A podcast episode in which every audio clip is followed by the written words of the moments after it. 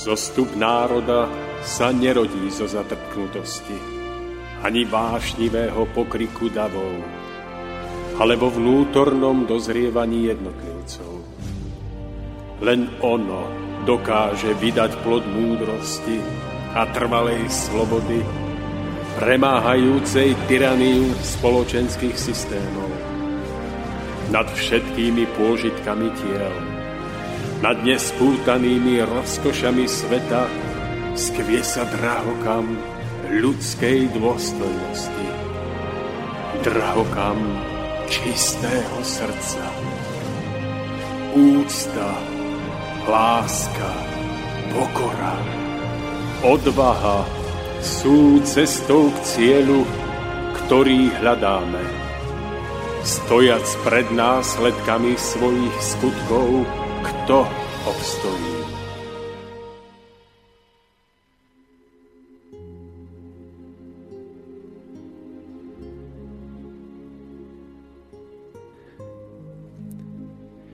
Pod vplyvom všeobecného spoločenského povedomia zdieľame názor, že šťastným môže byť iba ten človek, ktorý nadobudol materiálne statky. Stal sa spoločensky úspešným, je fyzicky krásny, a predovšetkým zdravý. Takýto človek sa stal ikonou súčasnosti. Stal sa zlatým telaťom, ktorému sa snažia pripodobniť tisícky mladých i starších ľudí s nádejou, že spolu s tým nájdu aj svoje pravé naplnenie, svoje šťastie. Zastavme sa však na chvíľku a buďme k sebe skutočne úprimní. Sú opísané hodnoty skutočne zárukou a garanciou nášho pravého šťastia? Nie je práve umenčenosť seba samého tou pravou cestou k cieľu? A napokon nespočíva náš posun práve v tom, že nám osud nedopraje to, čo je nám najviac príjemné a čo si želáme? A ako je to v otázke zdravia? Nie je i nemoc, ktorá nás postihne. Často práve tým jediným, čo nám umožní začať si ceniť hodnotu zdravia i života so všetkým, čo k nemu patrí. Vážení a milí priatelia, nebudem ďalej pokračovať v rozvíjaní tejto úvahy, pretože dnes tu na to máme vzácneho hostia, ktorý prišiel osobne do nášho štúdia a ktorý nám na tieto otázky rád a predovšetkým z vlastných osobných prežití odpovie. Týmto hostom nie je nikto iný ako pán doktor Ivan Rusnák.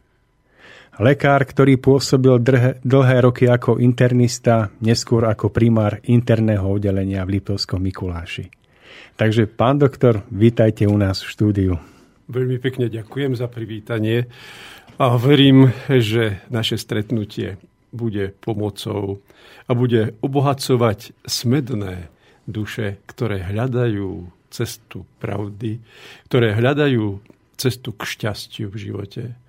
A budeme si hovoriť aj o tom, že ako ste sám naznačili, že choroba vždy prakticky je oznámenie, že ktoré nám chce pomôcť, aby sme tú cestu našli k trvalému zdraviu a k trvalému šťastiu.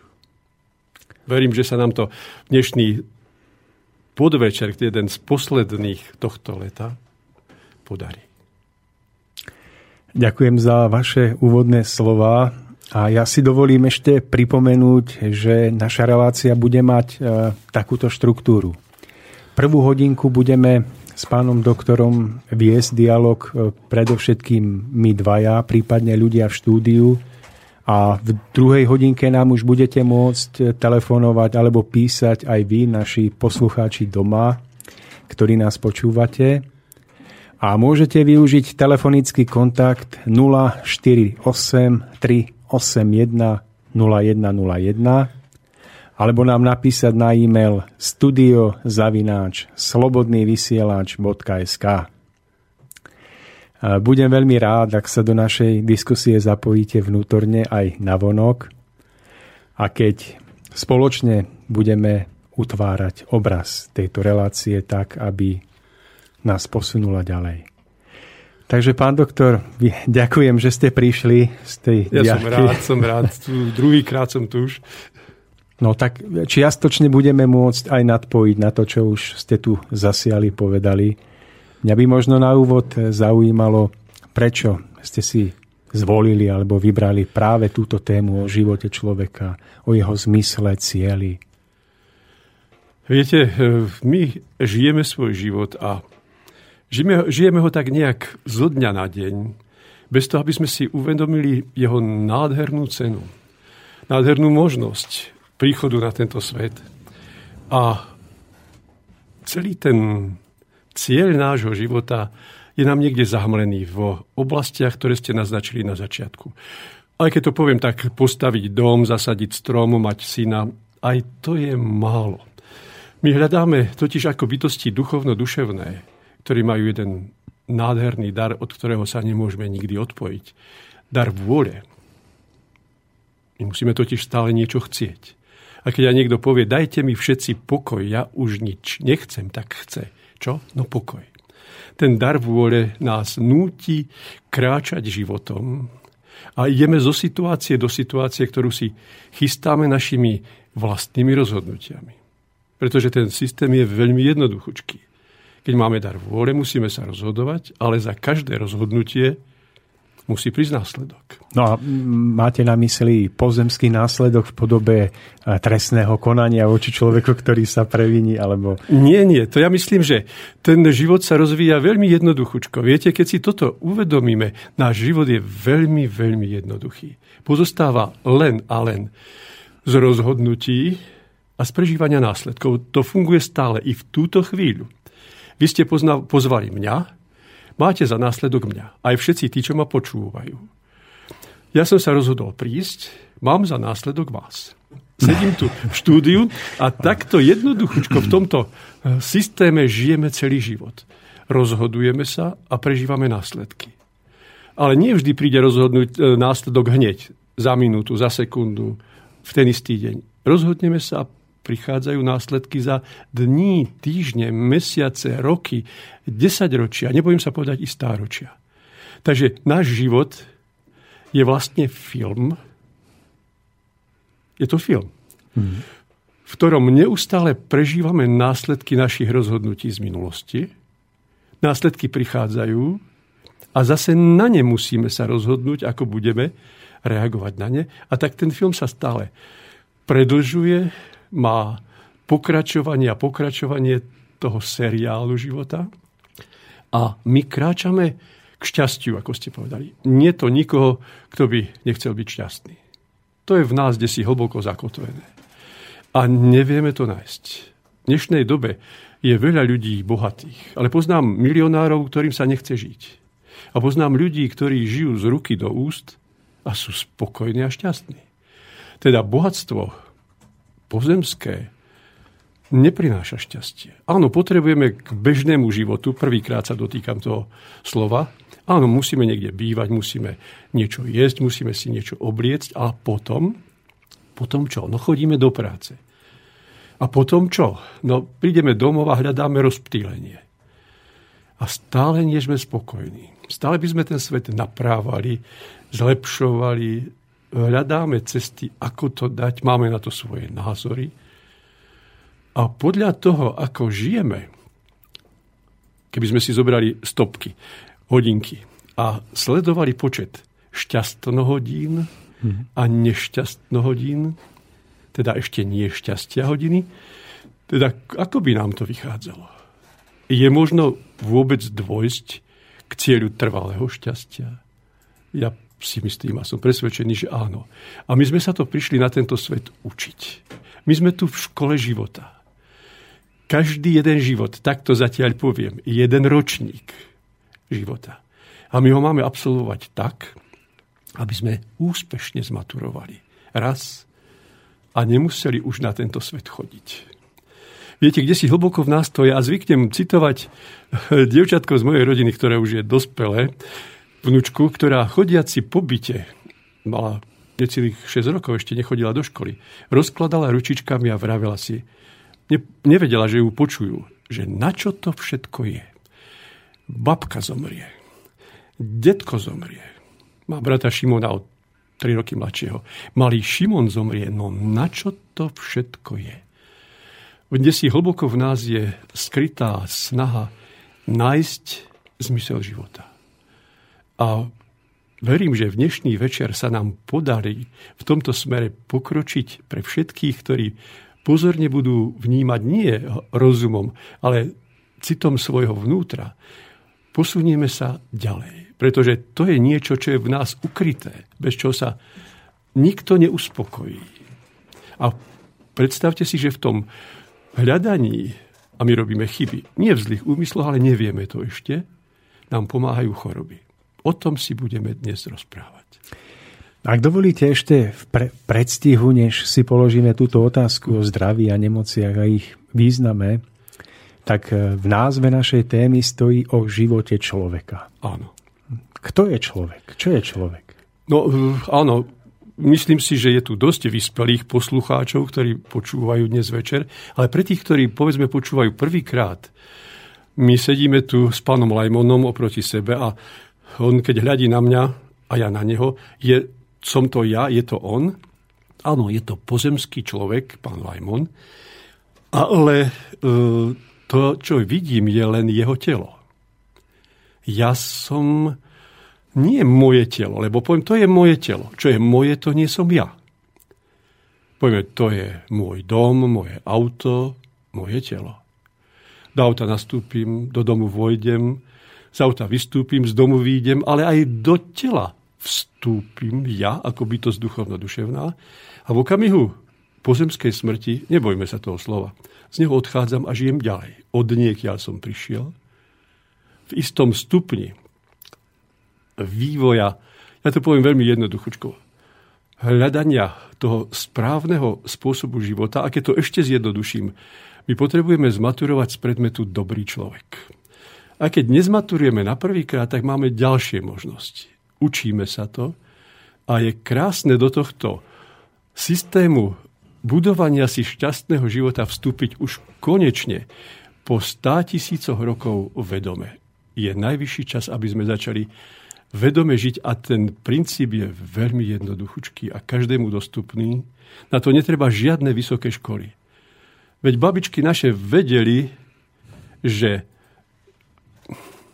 čo si zaseješ, si musíš zožať. To je ten systém, ktorým ja ako bytosť duchovno duševná žijem, ktorá je, viete si predstaviť matriošku, iste všetci, čo počúvate, ste matriošku videli. To je bábika v bábika, bábika v bábike.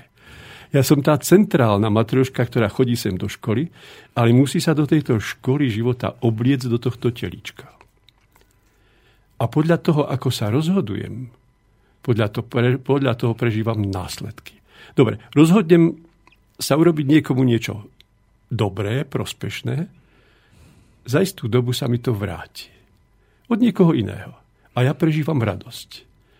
Niekto sa rozhodne prilepšiť si tým, no že niečo získa tak, že si to potajomky vezme pre seba. Môže, ale ten systém to zachytí a v tom systéme, čo si zasieš, si musí zožať, alebo keď to povieme rečou mladých v kybernetickej spätnej väzbe, musí prísť následok, rozhodujeme sa, prežívame následky, a stretne nás niekto, kto nám niečo vezme. Teda ukradne, keď to povieme riadne tvrdo po slovensky. No a už nie sme šťastní. Prečo? Lebo sme si to pusti, spustili našim nesprávnym rozhodnutím. Ale my na taký stav, keď nám niekto urobí niečo v čomkoľvek nepríjemného, v tom okamihu zase musíme niečo chcieť. A to moje chcenie sa prejaví v reakcii. A reagovať môžeme len zvedome, znalo alebo neznalo. Väčšina z nás stále reaguje neznalo. Totiž keď sa mi vracia následok môjho rozhodnutia,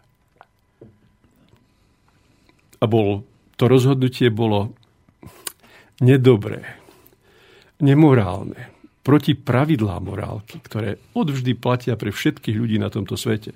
Nemáš kradnúť, nemáš klamať a tak ďalej. Keď vezmeme len tieto dve.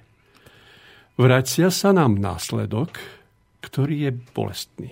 To ma zabolí na duši, keď ma niekto, komu som dôveroval, oklame.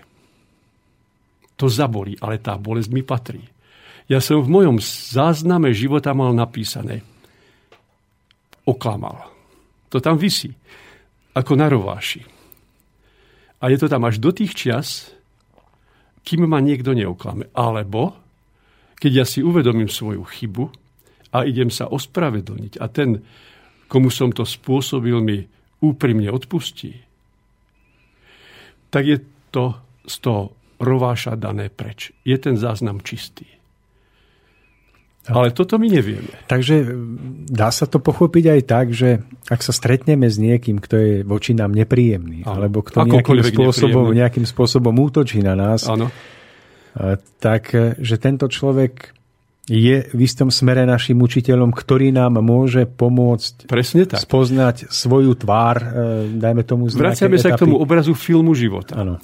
Ten film, teda príbehy môjho života, to je film, kde do mojej úlohy z minulosti je obsadený herec, náhodný človek podľa nás, a to nie je náhoda, život ho poslal za mňou, aby mi ukázal v zväčšenine, lebo čo si zaseješ, to je zrnko príde klas. Takže mnohonásobne mi niekto urobí nedobre, zle, ublíži mi v tom, čo som ja urobil niekomu inému. Ja sa mám v ňom vidieť, keď vstupujem do toho znalo. Samozrejme, nemôže mi byť dané bokom, to sa nedá vygumovať, tú bolesť, ktorú prežijem. To utrpenie bolesti mi patrí. Ale teraz pozor, to je jedna z kľúčových, jeden z kľúčových okamihov, ktorý si stojí za to zapamätať. To, že ma niekto oklame, okradne a tak ďalej, to ma zabolí na duši. Ale teraz ide o to, ako ja na tú bolesť zareagujem. Správne je toto, keď chápeme, v pokore to prijať. Ale my to nevieme my reagujeme. Ale čo znamená v pokore? Znamená to nechať toho človeka, aby na nás páchal ďalej? To nie, správy, nie, to alebo... nie. Takže s tým mu môžeme kľudne povedať, s týmto nesúhlasím. Ale tak či tak ma to zabolelo. Ano. Už ma to zabolelo, s tým sa nedá nič robiť. Môžeme kľudne povedať, keď ho poznám, robíš zle. Nerob to. Ale tú bolesť ja v pokore príjmem, pretože viem, že urobila mi výma z môjho priestupku a zároveň v tej milosti tohto deja mi bolo ukázané, čo som ja v minulosti robil a čo už nemám nikdy robiť. Teda odpustenie priestupku aj ukázanie, ako sa mám zmeniť. Ale my nie. My na to reagujeme nie s tým, že to takto príjmam, ale reagujeme povedzme najjemnejšie trápením. Och, ja nešťastný. Ja sa snažím byť taký dobrý. A toto mi robia ľudia okolo mňa. Veď ale, keď chceš byť dobrý a v minulosti si mal priestupky, tie treba vymazať, aby si bol úplne čistý. Ak na to reagujeme trápením, a to je to najjemnejšie, to je ďalšia bolesť, ktorú prežívam. Ale tá ďalšia bolesť mi hovorí, utrpenie mi patrí. Ale bolesť trápenia mi oznamuje, nesprávne reaguješ. Nepochopil si milosť Božiu ktorá ti odpustila a ukázala, čo si robil nesprávne, aby si sa naučil robiť správne. A ty proti tejto milosti protestuješ? Ten protest sa javí tou bolesťou trápenia. Ja som v tom, tej chvíli chorý, duševne chorý. Ja mám akútnu trápitídu. Alebo karmitídu. Ale, ale tak teraz, áno, takže ako to, ako to, môžeme si to, to je všeobecný ano. názov, a potom aj, lebo ja môžem na to reagovať aj zlosťou a mám zlostitídu. Ano. Nenávisťou a mám nenávistitídu, samozrejme to v medicíne to neexistuje, ale ľahšie si to takto zapamätáme. Takže moje reakcie na nepríjemnosti, ktoré sa mi stanú, tohto typu sú ukážkou toho, že ja to neviem. A tá bolesť strápenia, zlosti, nenávisti a závisti a neviem čoho, mi hovorí, pozor, uč sa to. Nenechaj prejsť akútnu trápitídu, ktorú ešte pomiešaš aj so zlosťou, dlhodobý stav, lebo začneš mať, povedzme, problémy so žalúdkom. Totiž každý náš citový stav A vieme, že prežívať trápenie je citový stav. Prežívať zlosť je citový stav. Keď máme len tú zlosť, ktorá je každému z nás blízka, je snáď niekto, kto počúva teraz, že sa vie, že sa nikdy v živote nezlostil. Ten stav poznáme. Takže ako náhle zažiarime zlosťou my ako bytosti duchovno-duševné. Vračam sa k tomu obrazu ano. matriošky, ktorý ste mi dali na začiatku.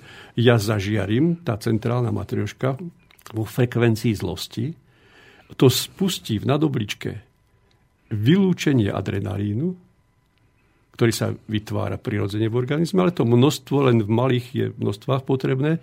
Vtedy sa to vypustí, ako keby sme dostali injekciu adrenalínu. Stupne nám tlak, rozšíria sa nám zreničky, rozbúcha sa nám srdce, stúpnu nám biele krvinky, to už sa dá všetko merať. Ale tento dej sa spustil zlosťou, ktorou som ja reagoval na to, čo prišlo. Toto mi ty robíš? Ako si to dovoluješ? Málo kto z nás si uvedomuje, že v tej chvíli vlastne protestuje znovu proti milosti Tvorcu, ktorou on mi chce pomôcť za to, čo sa stalo. E, rozumiem, ale my sa dostávame do situácií v živote, že nám niekto ubližuje a my sme nikomu podobným spôsobom neublížili. My si nepamätáme, ne? že by sme, mm. môžeme byť mladí, môžeme mať 10, 12, 15 rokov a, a to by potom bolo nespravodlivé.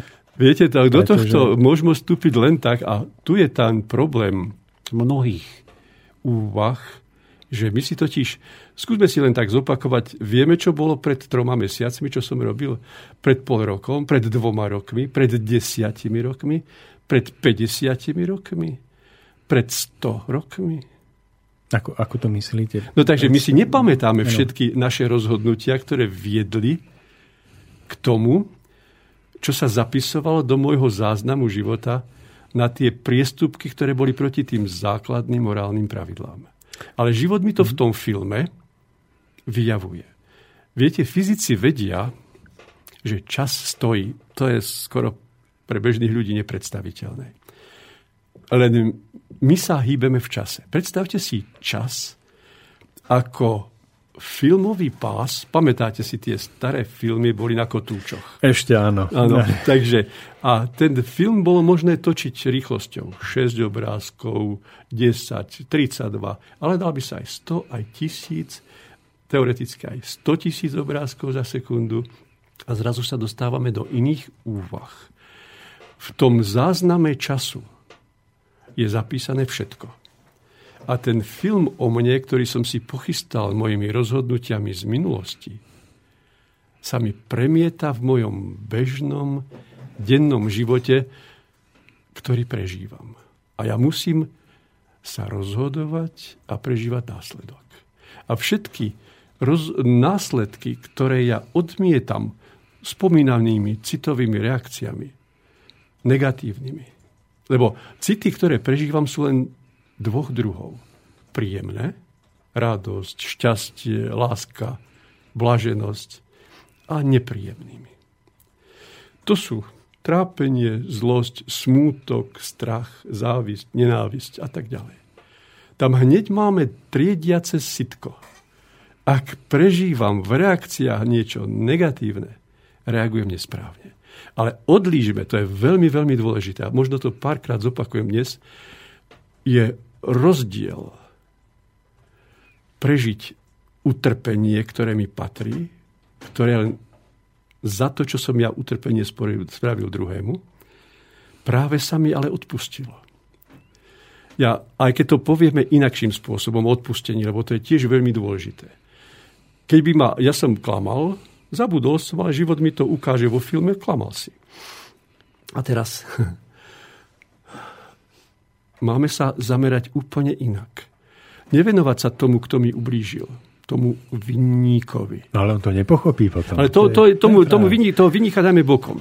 Takže ide o mňa. Pozor, nejde o vinníka, ide o mňa. Takže ja sa mám v úvahách Môžeme zobrať takého, že, si ho vôbec, že nás niekto okradne a vôbec ho nikdy v živote nestretneme. Chápete? Aj taká situácia môže nastať. Takže ja sa nemám venovať tomu vinníkovi na prvom mieste. Ja sa mám venovať sebe.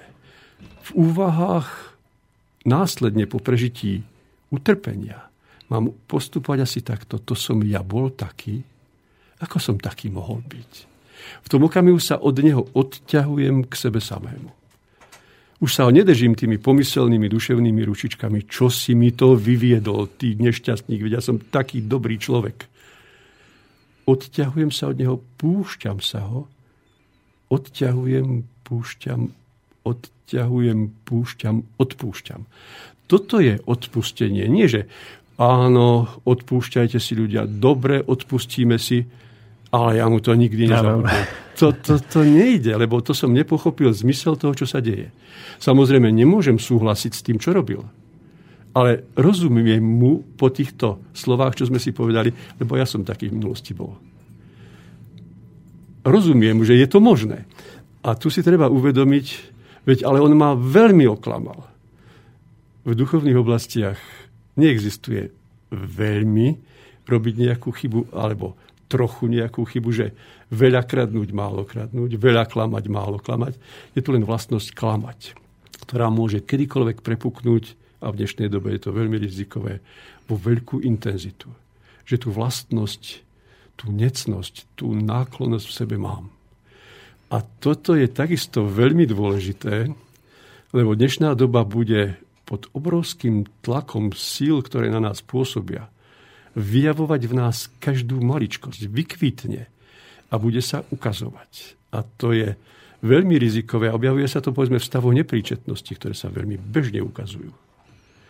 Takže nezabudnime ešte raz o tom odpustení. Nie formálne sa naučiť odpúšťať, ale pochopiť, že to som aj ja bol taký, v tom okamihu sa už zaoberám sebou, nie ním. A jemu poviem, keď ho vidím, nerob to, robíš zle. Ak to budeš ľutovať, tak uh, ťa pochopím a odpustím. Ale keď neľutuješ, no nedá sa nič robiť. Ale ja sa nebudem na teba viazať. Ja ďakujem životu, tvorcovi života, že mi ťa poslal, lebo cez neho som sa stal čistým. Ale prešlo to na neho.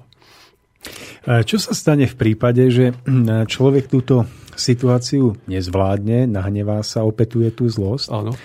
A, alebo sa ešte aj poháda a odíde z tej hádky s pocitom, že, že som mu naložil, že tak, tak som to... Čo potom nasleduje a čo potom v prípade, keď naopak dokážeme to zvládnuť s tým, s tým nadhľadom? Čo potom budúcnosť? Viete, toto ide o to prepojenie sa s telom. Ak by som povedzme mal názor, že takto treba bojovať, zlostne im to všetko povedať so zlosťou a snažiť sa ich v zlosti zmeniť, lebo v zlosti ich chcem zmeniť, tak robím chybu ten tlak sa bude stále udržovať na vyššej výške a budem chodiť po doktoroch a budú mi dávať na vysoký tlak jeden liek, druhý liek, tretí liek. A nebude to mať nikdy konca a to staré od babičiek a od zlosti ho porazilo, raz príde. Samozrejme, e, vysoký tlak nie je len zo zlosti, môže byť aj z iných dôvodov, môže byť zo strachu a má veľmi veľa kombinácií, ale keď sa nezmením po tých oznámeniach ktoré už môžem prečítať. Zlostím sa, robím niekde chybu. Kde robím chybu? Viete, kde je podstata chyby v zlosti? Na začiatku sme si povedali, že každý z nás musí stále niečo chcieť. No to tak to je. To je neodvolateľné. A my sme dostali ako krásny dar vôľu, ale ešte niečo k tomu navyše. Slobodu vôle. A sme veľmi citliví, keď niekto siaha na našu slobodu vôle, lebo my po väčšine nechceme nič, že nás chvál zle, ale pripustme, že robíme aj chyby. Niekto už má viac skúseností, niekto menej. A tak ja už to viem a ten oproti mne to ešte nevie, ešte to v skúsenosti prežití nepochopil. A tak ho nútim. Ja nemám byť ticho, ale vám povedať, kamarát môj, pri rozhodovaní robíš chybu v tom a v tom a v tom. Podľa mňa to bude mať také, také a také následky. Zváž to, ale v tom je snaha dobrému poradiť, ešte istá obava, čo sa s ním stane. Chce mu pomôcť. Ale on povie, nie, ja to chcem, tak má taký názor. Čiže ten vnútorný stav je a... akoby naladený v tom prajnom duchu. Áno, takže v prajnom. Nie, takže ja mu prísne, prísne je iný ako zlostný. Prísne a zároveň láskavo Aj možno si s tou obavou o nebo veci ublížiš, keď to budeš vyvádzať. Veľmi jednoduchý obraz, možno sme ho spomínali. Kamarát niečo chcel, vyliezol na strom. Nechce tam ostať navždy, chce zase zísť dolu. Môže zliesť alebo skočiť. On je na vo výške 10 metrov. A volá mi, idem skočiť. Ja poviem, Jano, nevymýšľaj, dolámeš sa. Nie, nie, ja som šikovný, ja len tak roztiahnem sako ako na padáku pristanem. Nevymýšľaj, dolámeš sa. Nedá si povedať. On, on, si, on je naozaj presvedčený, že to zvládne. Je to prehnané, to, čo hovorím, ale ako príklad jasné. No, komu nie rady, tomu nie pomoci. Jano skočí a doláme si obe nohy. Práve sa naučil v prežití, že z tej výšky uskákať nebude. Hmm. No takže ja nemám právo odoberať slobodu vôle človeku. Ako nadriadený môžem podriadeným prikázať, ale v tej rovno, rovnocennej hladine ja mám len prísne radiť a prísny učiteľ je iný ako zlostný učiteľ. A kde je podstata tej chyby? My sme všetci dostali do daru slobodnú vôľu. Ten, kto nám ju dal, tvorca, on, najvyšší, nám ju neberie. Nechá nás skočiť zo stromu. Nechá dať, položiť si ruku na horúcu platňu. A v tej chvíli som sa práve naučil, čo mám a čo nemám robiť. A predstavte si, my v zlosti sa snažíme odobrať slobodu vôle, ktorú dal on. A staviame sa nad neho. A porušujeme prvé doporučenie, ľudia vravia prikázanie, ktoré dal už nám ľuďom vedome pred skoro 4000 rokmi. To si neuvedomujeme. A treba si ešte uvedomiť, keď som spomenul tie dobré rady, tých 10 dobrých rád, to nie sú zákony. To sú naozaj len dobré rady. Povedzme, nemáš kradnúť, nepokradneš. Ale dostal si aj slobodu vôle. Keď chceš, môžeš. Ale musíš si byť vedomý, že slobodné rozhodnutie máš. Ale to, čo nasleduje, následok je mimo tvojej moci, je v mojom zákone. A tak keď porušíš to, nemám škradnúť, dobre, porušil si, ale následok je, že budeš okradnutý. Ak to medzi tým nedáš do poriadku, kým to na teba padne. Takže sloboda rozhodnutia, neoblomnosť následku, ktorý je mimo našej moci. A toto by sme si mali uvedomiť. My sa môžeme slobodne rozhodovať. Jano môže skočiť z toho stromu, ale v tom okamihu, ako skočil, vstupuje aj tu do zákona. Zákona príťažlivosti zemskej. A nič s tým nenarobí, už v obduchu nezastane. A čiže nie je to tak, že keď prežívame utrpenie, tak je to tým, že by nás trestal nie. najvyšší. Hovoríte o zákone. Áno. O zákone. Čiže je to niečo, čo platí na každého rovnakou mierou? na každého bez rozdielu, či čierny, či biely, či žltý, či červená koža, či je to bohatý, či chudobný, či je to Slovák, či Angličan, či Afgánec, či je to kresťan, či islamista, či je to žid, či je to ateista. Na všetkých to platí rovnako. A našou úlohou je pochopiť v našom priebehu žitia, teda v našom živote, tieto jednoduchúčké univerzálne pravidlá a smerovať k šťastiu. Na úvod možno tej druhej myšlienkovej nite k šťastiu. Ale keď si uvedomíme ten zákon, chceli by sme byť šťastní. No ako to dosiahnuť, keď sa to nedá kúpiť? Veľmi jednoducho. Snažme sa druhých urobiť šťastnými na tú tému by sme mohli potom pokračovať. Dobre, tak máme za sebou zhruba 40 minút relácie. Ja navrhujem dať si hudobnú prestávku a potom pôjdeme ďalej.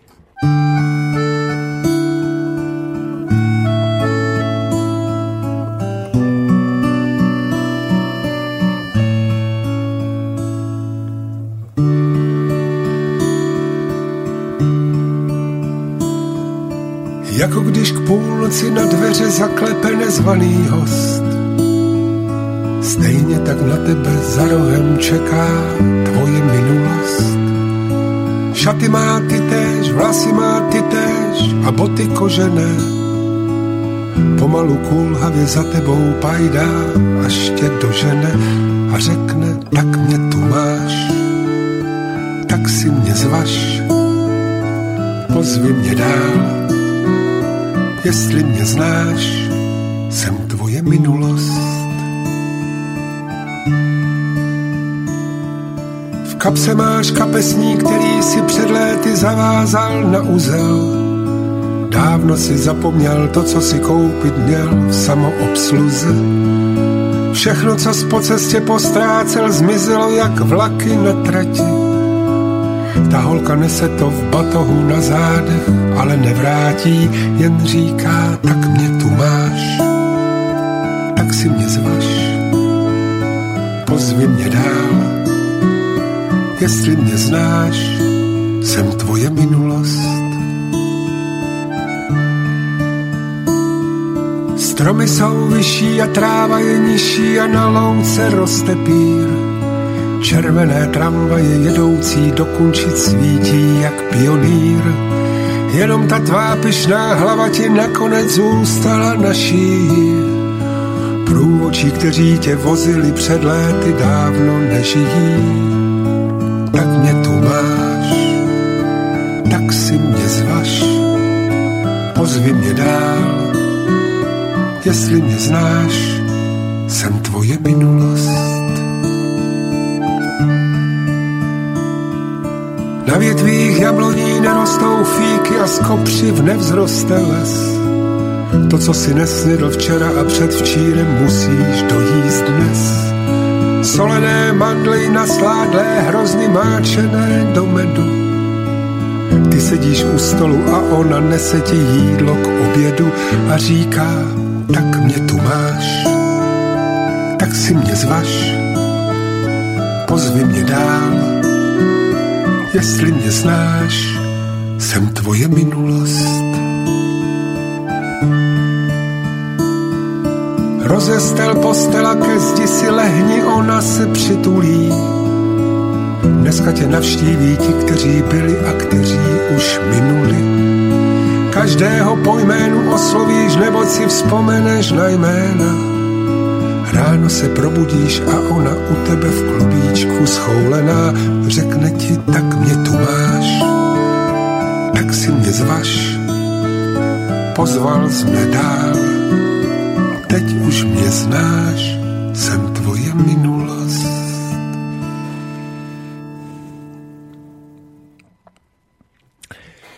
Takže, milí priatelia, my pokračujeme ďalej v našej relácii Cesta v zostupu s pánom doktorom Rusnákom.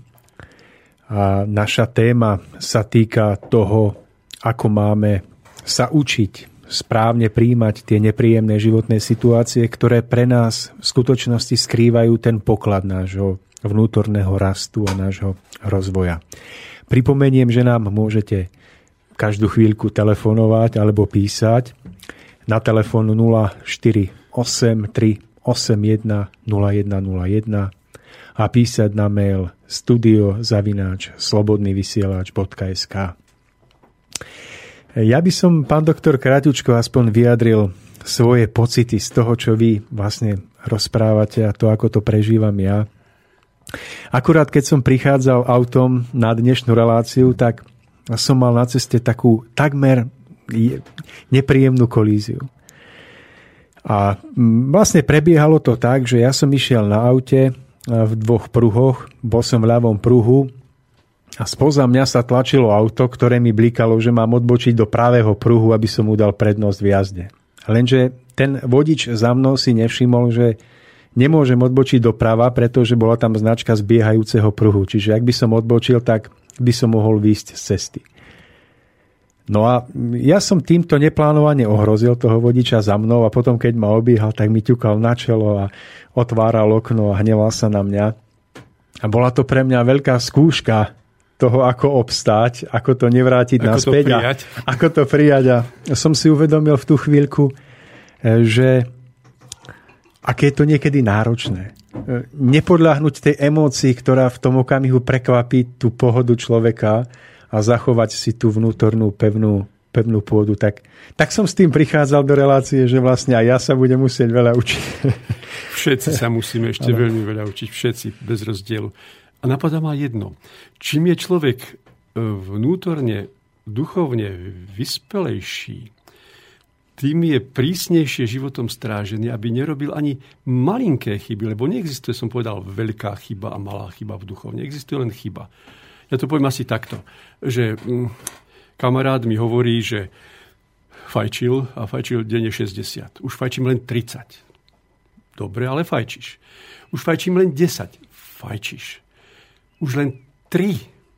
Fajčíš. Už len jednu. Fajčíš. No ty si strašný. že vedie, koľko som sa polepšil. Nie, ešte ťa to stále ťaha fajčiť. Tá, tá náchylnosť, náklonnosť, ktorá ťa ťahá k tomu, tu ešte stále je. A dokonca aj keby si nefajčil, a bude ťa to až tak trhať, keď vidíš fajčiar na ulici, tak si stále ešte skrytý fajčiar. Alebo poviem ti to ešte inak mu vrajím. Keby ti tvoja žena povedala, vieš čo, ja som ti chlap môj verná, verná, len raz za 10 rokov som ti neverná. No tak čo by si jej povedal? No. no buď všetko, alebo nič. Takže to nejde o to, že totiž my musíme sa úplne očistiť od tej náchylnosti, to, čo ste povedali, tam ste si uvedomili, že prijať toho, čo ukazoval, že aký ste. Preto, no ale kto z nás šoférov neurobil nikdy žiadnu chybu? Možno aj my sme reagovali podráždenie. Napadá ma tak, že ja som dneska ráno zatrúbil na jednu dievčinu, ale ja nezvyknem ani na klakson, ani náhodou, ale prudko zľava odbočila, či z pravého okruhu odbočila odbočovať vľavo, nedala žiaden signál.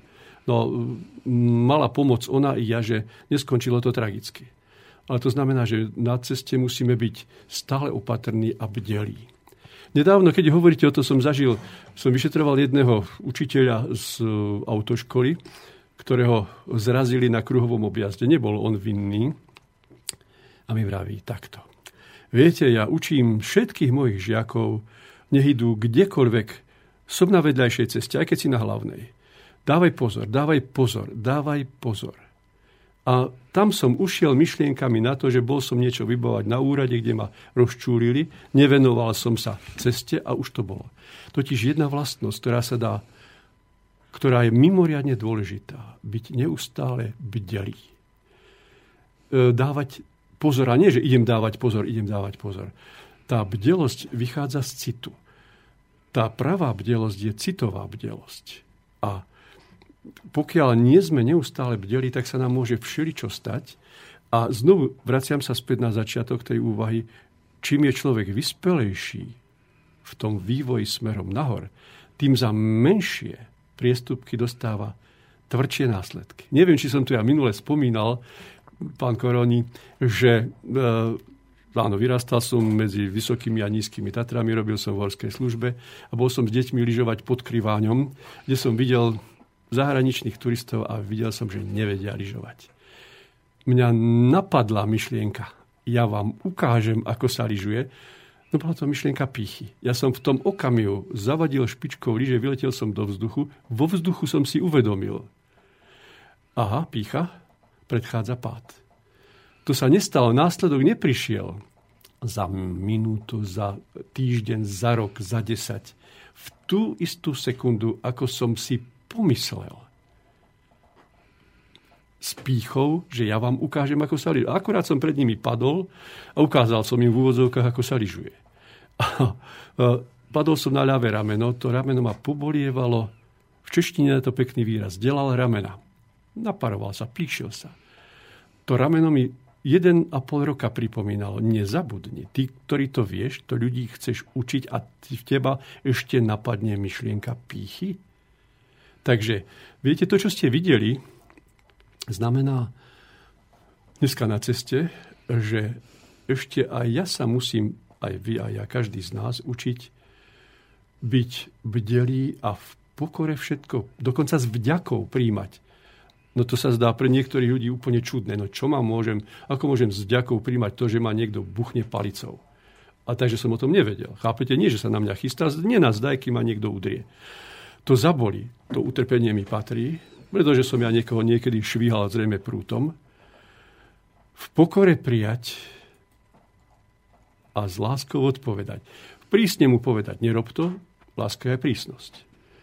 Ale nereagovať zlosťou, trápením, nenávisťou. Lebo všetky tie negatívne city, musíme si ešte potom odlíšiť city od pocitov. To sú dva mm-hmm. druhy. Negatívne city žiaria a spúšťajú tvorbu hormónov rôznych typov, rôznych kombinácií, ktoré sa premieňajú na zmeny látkovej premeny v buňkách a nakoniec sa to prejaví viditeľnými chorobami. Dneska taká v celku úsmevná situácia. Prišla za mnou jedna mladá kolegyňa a nám mi vraví, mám nejaké hormonálne problémy. Doktori mi zistili, že mám málo jedného hormónu, nebudeme konkrétne menovať no. čo. A že a viete, to, čo som jej povedal, že vždy hormóny reagujú na to, čo my chceme. No ja nechcem už deti. No tak to je to, čo sa tam deje v tých zmenách hormonálnych, je prejav toho, že ja chcem byť už inou ženou, i keď základnou úlohou ženy nie je materstvo, ale byť pravou ženou. Tak som ešte povedal, že pravá žena je dôstojná, citlivá, pôvabná, nežná. No tak toto nie. No tak potom tam doktori s tým nič nenarobia. Lebo ja sa chcem správať inak. Chcem dirigovať, ale to je mužská úloha, pani kolegyňa. Ak sa budete takto správať, tak jedny štúdie z rokov, asi pred 20 rokmi v Čechách robili štúdiu a zistili, že 10% českých žien má v dobe prechodu niektoré vonkajšie mužské znaky. Začnú im rásť trošku viacej chlopky pod nosom, takže sa musia žholiť. Po tele začínajú im vlasy vypadávať ako mužom. To je výsledok ich chcenia vyrovnať sa mužom a pribúda mužských hormónov, ktoré sa tvoria v nadobličke. Zase muži, ak veľmi zjemnejú, že maminka za nich všetko urobí, tak ubúda im mužských hormónov a pribúda ženských. To je ten pomer, ak si vieme predstaviť ten yin-yang, čierne pole, biele pole. Takže to malé pole je, sú opačné hormóny pri každom pohlaví. Ale keď sa tá malá guľvočka rozrastá, tak sa začne meniť vzhľad, hlas, a vôbec dokonca v tom štýle správania sa, sa to javí. A keď to prekročí z tej hranice, tak je to tendencia preskočiť do dúhových pochodov. Ja to poviem zatiaľ len tak. Rozumiem. Rozumieme sa. Asi a to je tak jednoduché. A týchto ľudí treba akceptovať, ale treba im vysvetliť, prečo sa to stalo. A že je to spomienka nielen na terajší život, ale na životy minulé. Tam je v tom kľúč. Je to veľmi prosté. K tomuto by sme sa mohli ešte neskôr do, dobrať alebo prepracovať. Mm, ja keď som prežíval sám na sebe ťažké obdobie, keď mi zdravie neslúžilo tak, ako by som si želal na moje veľké prekvapenie, tak som si uvedomil, že po, v prežívaní tohoto stavu, toho, tej bolesti tela a vlastne toho všetkého, sa začínam inak pozerať na nie iba na život ako taký, ale aj na malé maličkosti môjho života. Na prítomnosť mojej manželky, na moje deti. Keď som ležal na tom oddelení v nemocnici, tak náhle, keď som vyšiel von z tých dverí, na ktorých bola tá ťažká hliníková kľúčka, a vyšiel som von a pozeral na oblohu a na tú trávu, tak mi všetko to okolo pripadalo tak ďaleko viac milšie. Tak sa mi žiadalo skloniť sa k tomu kvetu, ktorý rástol pri ceste, ktorý som dovtedy nevnímal. A tak som po nejakom tom krátkom čase toho môjho pobytu v nemocnici si uvedomil, že nebyť práve týchto niekoľkých dní v ne- pobytu v nemocnici, tak že ten život, ktorý som dovtedy žil, by bol o to chudobnejší. Mávate aj vy takéto skúsenosti s ľuďmi, že nemoc alebo choroba im v tomto smere otvára život alebo dáva im do života hĺbší vhľad? Nie všetkým. E, niektorým áno, niektorým nie. Zatiaľ ešte väčšia časť pacientov očakáva od nás, zdravotníkov, že ich dáme do poriadku a budú si žiť znovu po svojom. Aby mohli znovu športovať ako cieľ života, aby mohli znovu schutiť jesť a tak ďalej. A môžem vám zodpovedne povedať, že my e, zdravotníci, to je jedno, či lekári, či homeopati, či liečitelia, ľudí len liečíme. Ale nikto z nás nemá dar uzdraviť človeka. Len ho liečiť. To je jedno, akým spôsobom, či klasickou medicínou, či alternatívnou medicínou, či holistickou medicínou, či akupunktúrou, či akupresúrou, len liečíme. Naše babky na dedinách vravievali, doktor lieči, ale len pán Boh uzdravuje. Čo v tom počuť? Aká je v tom múdrosť? Áno, my všetci máme zainteresovaní, máme liečiť, teda pomôcť človeka zbaviť ťažkosti, aby znovu mohli ísť do života a je len na ňom, ako sa bude on ďalej v živote správať ale či bude správne žiť, či nie, to sa ukáže. Lebo ak si spomenieme na výrok liečiteľa nad všetkých liečiteľov spred 2000 rokov, keď prichádzali k nemu ľudia chorí, on povedal tak, liečil ich liečivou Božou silou, nie ľudskou. A v tom boli zázraky, že v krátkej chvíli tí ľudia boli v poriadku. Zázrak je len v tom, že sa to udeje rýchlo, ale udeje sa len to, čo je možné. Čiže v rámci zákona. V rámci zákona, ale to, dovoluje, to, to, čo ano. my, doktori by sme robili rok, on urobil za 5 minút, keď to tak poviem. To je len rýchlosť prežívania. A, ale keď končil, povedal jasne takýto záver, tak choď si v poriadku a už nehreš. To znamená, neprestupuj doporučenia môjho otca a uvedom si, že sú tu zákony, ktoré sú neoblomné. Hrešiť znamená nedodržiavať pravidlá vzťahov medzi ľuďmi, k spoločnosti, k prírode, zvieratám. V tej chvíli, keď ho liečil, ten človek bol naklonený to robiť, ale nedal mu záručný list. Choď a už nehreš, lebo ak budeš znovu robiť chyby, tak sa ti choroba vráti a bude ťa trápiť stále viac a viac, aby si sa v tej bolesti prebudil k správnemu názoru a postoju k životu.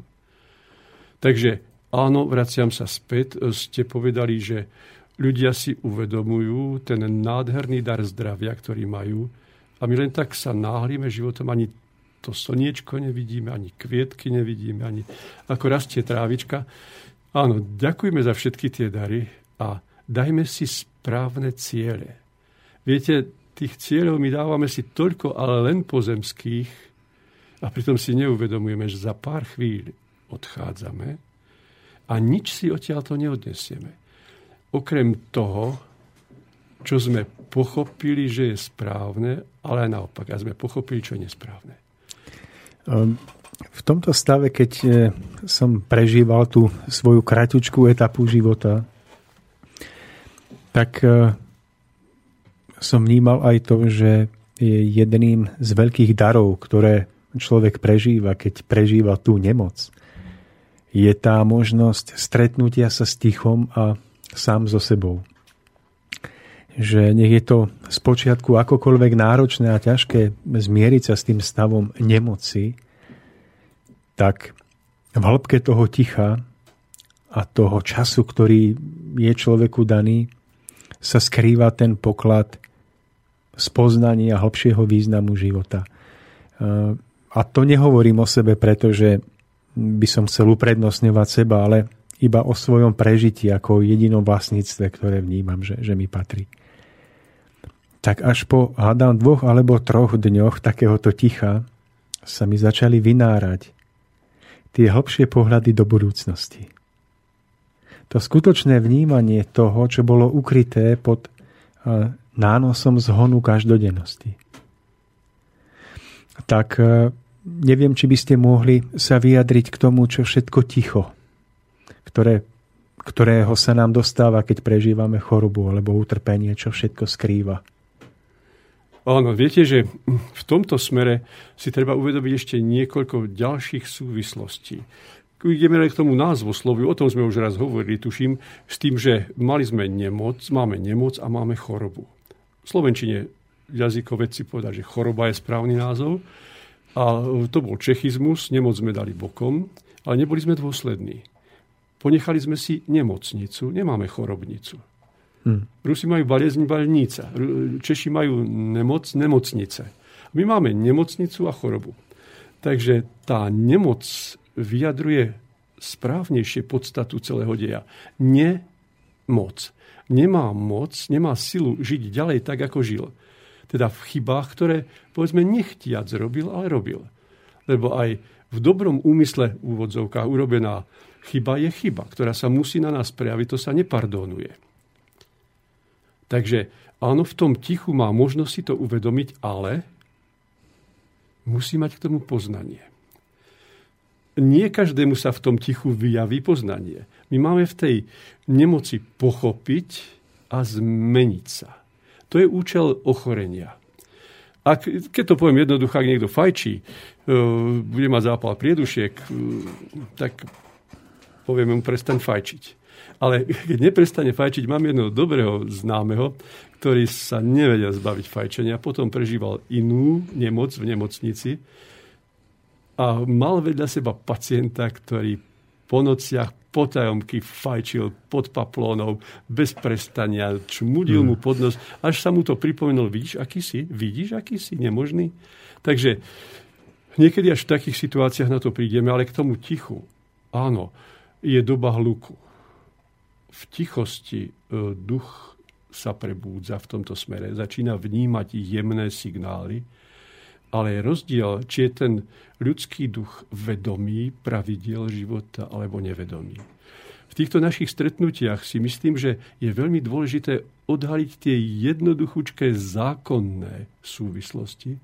Ak to ich odhalí, zrazu začne jasne vidieť, ako tie jednotlivé deje bežia a pritom nemusí byť odborník v biochémii, v mikrobiológii a v iných vedách. Ano. Stačí, keď pochopí súvislosti. Napadla ma, neviem prečo, mikrobiológia. Mnoho ľudí vie, že e, v dnešnej dobe Helicobacter pylori súvisí so chorobami žalúdka. Že sa tvorí zápal, tvoria sa poškodenia sliznice, vredy na konci žalúdka, na začiatku 12, 12 No dobre, a že helikobakter to spôsobuje, on to len urýchľuje. Ale aby to mohol urýchľovať, potrebuje k tomu pôdu. A tá pôda je, teda musí mať čo jesť. Ak nemá čo jesť, tak podoch, zdochne hladom. Mm-hmm. Jemu viete, čo chytí? Chutí veľmi kyslá polievka, teda vysoké množstvo kyseliny v žalúdku.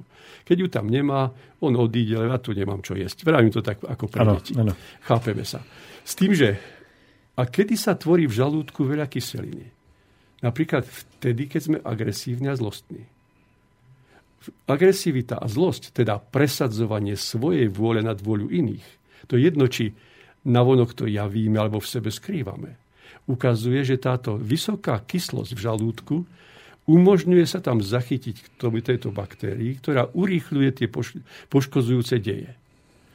A keď to povieme epidemiologicky z hľadiska duchovno-duševného, 60% Slovákov má helikobaktera v žalúdku. 60% Slovákov sa zlostí a chcelo by, aby bolo všetko inak, ako je. Nevie sa zmieriť s tým, čo prežíva. Totiž ten dej, čo mi život prináša, nie len môj osobný, ale aj spoločenský je to dané v tej komunite Slovákov a tak ďalej. Teda na Slovensku 60% ľudí sa zlostí. To možno, lebo keby sa nezlostilo, helikobakter sa nemôže tam zachytiť. Niekedy budeme pozerať na to inakšie. Budeme hodnotiť medicínu asi tak. Máš helikobaktera, budeme, budeš sa musieť učiť, prečo sa nemáš zlostiť a musíš to zameniť. Musí sa zmeniť. Máš prísne a láskavo hodnotiť situáciu. My musíme dôjsť až do týchto jednoduchých vzťahov, lebo my dávame antibiotika, dávame lieky, trojkombináciu liekov, helikobakter sa stratí, už ho niet, ale vieme, že zhruba po roku, maximálne po dvoch sa vracia späť. Ak sa ten majiteľ žalúdka neodnaučí zlostiť sa. Ukazuje to úplne jasne. Toto ešte medicína nevie. Pre koho je to výhodné? No pre tých, čo vyrábajú lieky. Pretože taký človek musí stále brať lieky. A keď pre, bere stále lieky, to je predsa výhoda pre tých, čo to vyrábajú. Tie ceny sú také, aké sú. Nejdeme do ekonomiky, ale na jeden z najväčších biznisov na tomto svete je predaj liekov. Popri zbranie, lieky, benzín, e, alkohol a fajčivo. To sú nosné stĺpy dnešnej ekonomiky vo svete.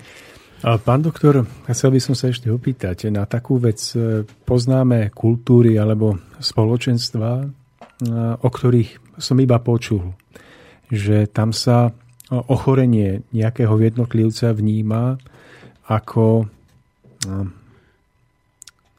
prejav neharmonie celku.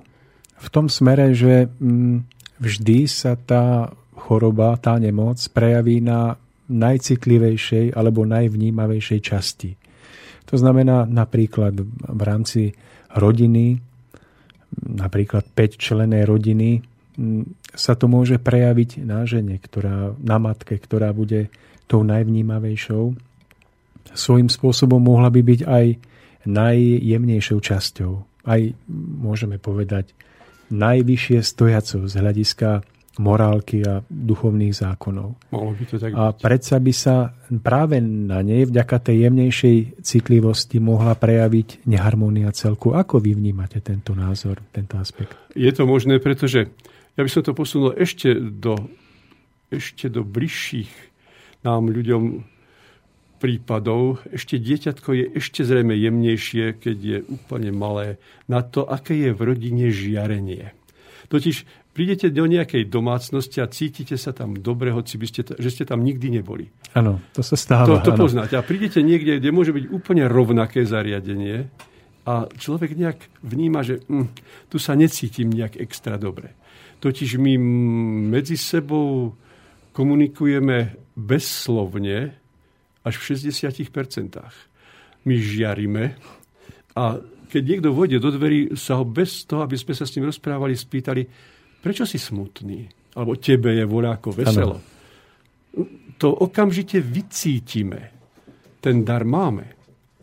A my to vieme všelijak zakamuflovať, vieme sa pretvarovať, ale ja som si zvykol v nemocnici pozerať na ľudí, keď ležia v posteli a my sme mali, videli sme cez dvere sklenené a tam som videl, ako sa tvária, keď pri nich nikto nie je. Mm-hmm. Alebo keď spia, ako vyzerajú. Lebo aj v spánku žijeme ďalej. Keby ste videli tie pokrivené tváre, tie vrázky trápenia, zlosti, to vidieť na, na našich tvárach. Takže my neustále žiarime. Tie žiarenia sú veľmi silné.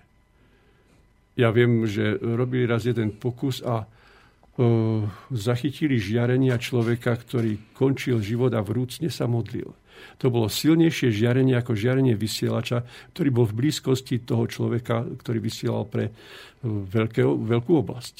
Takže my žiarime a v tom žiarení, povedzme, maminka a dieťatko sú úzko spojené ako vysielač a príjimač.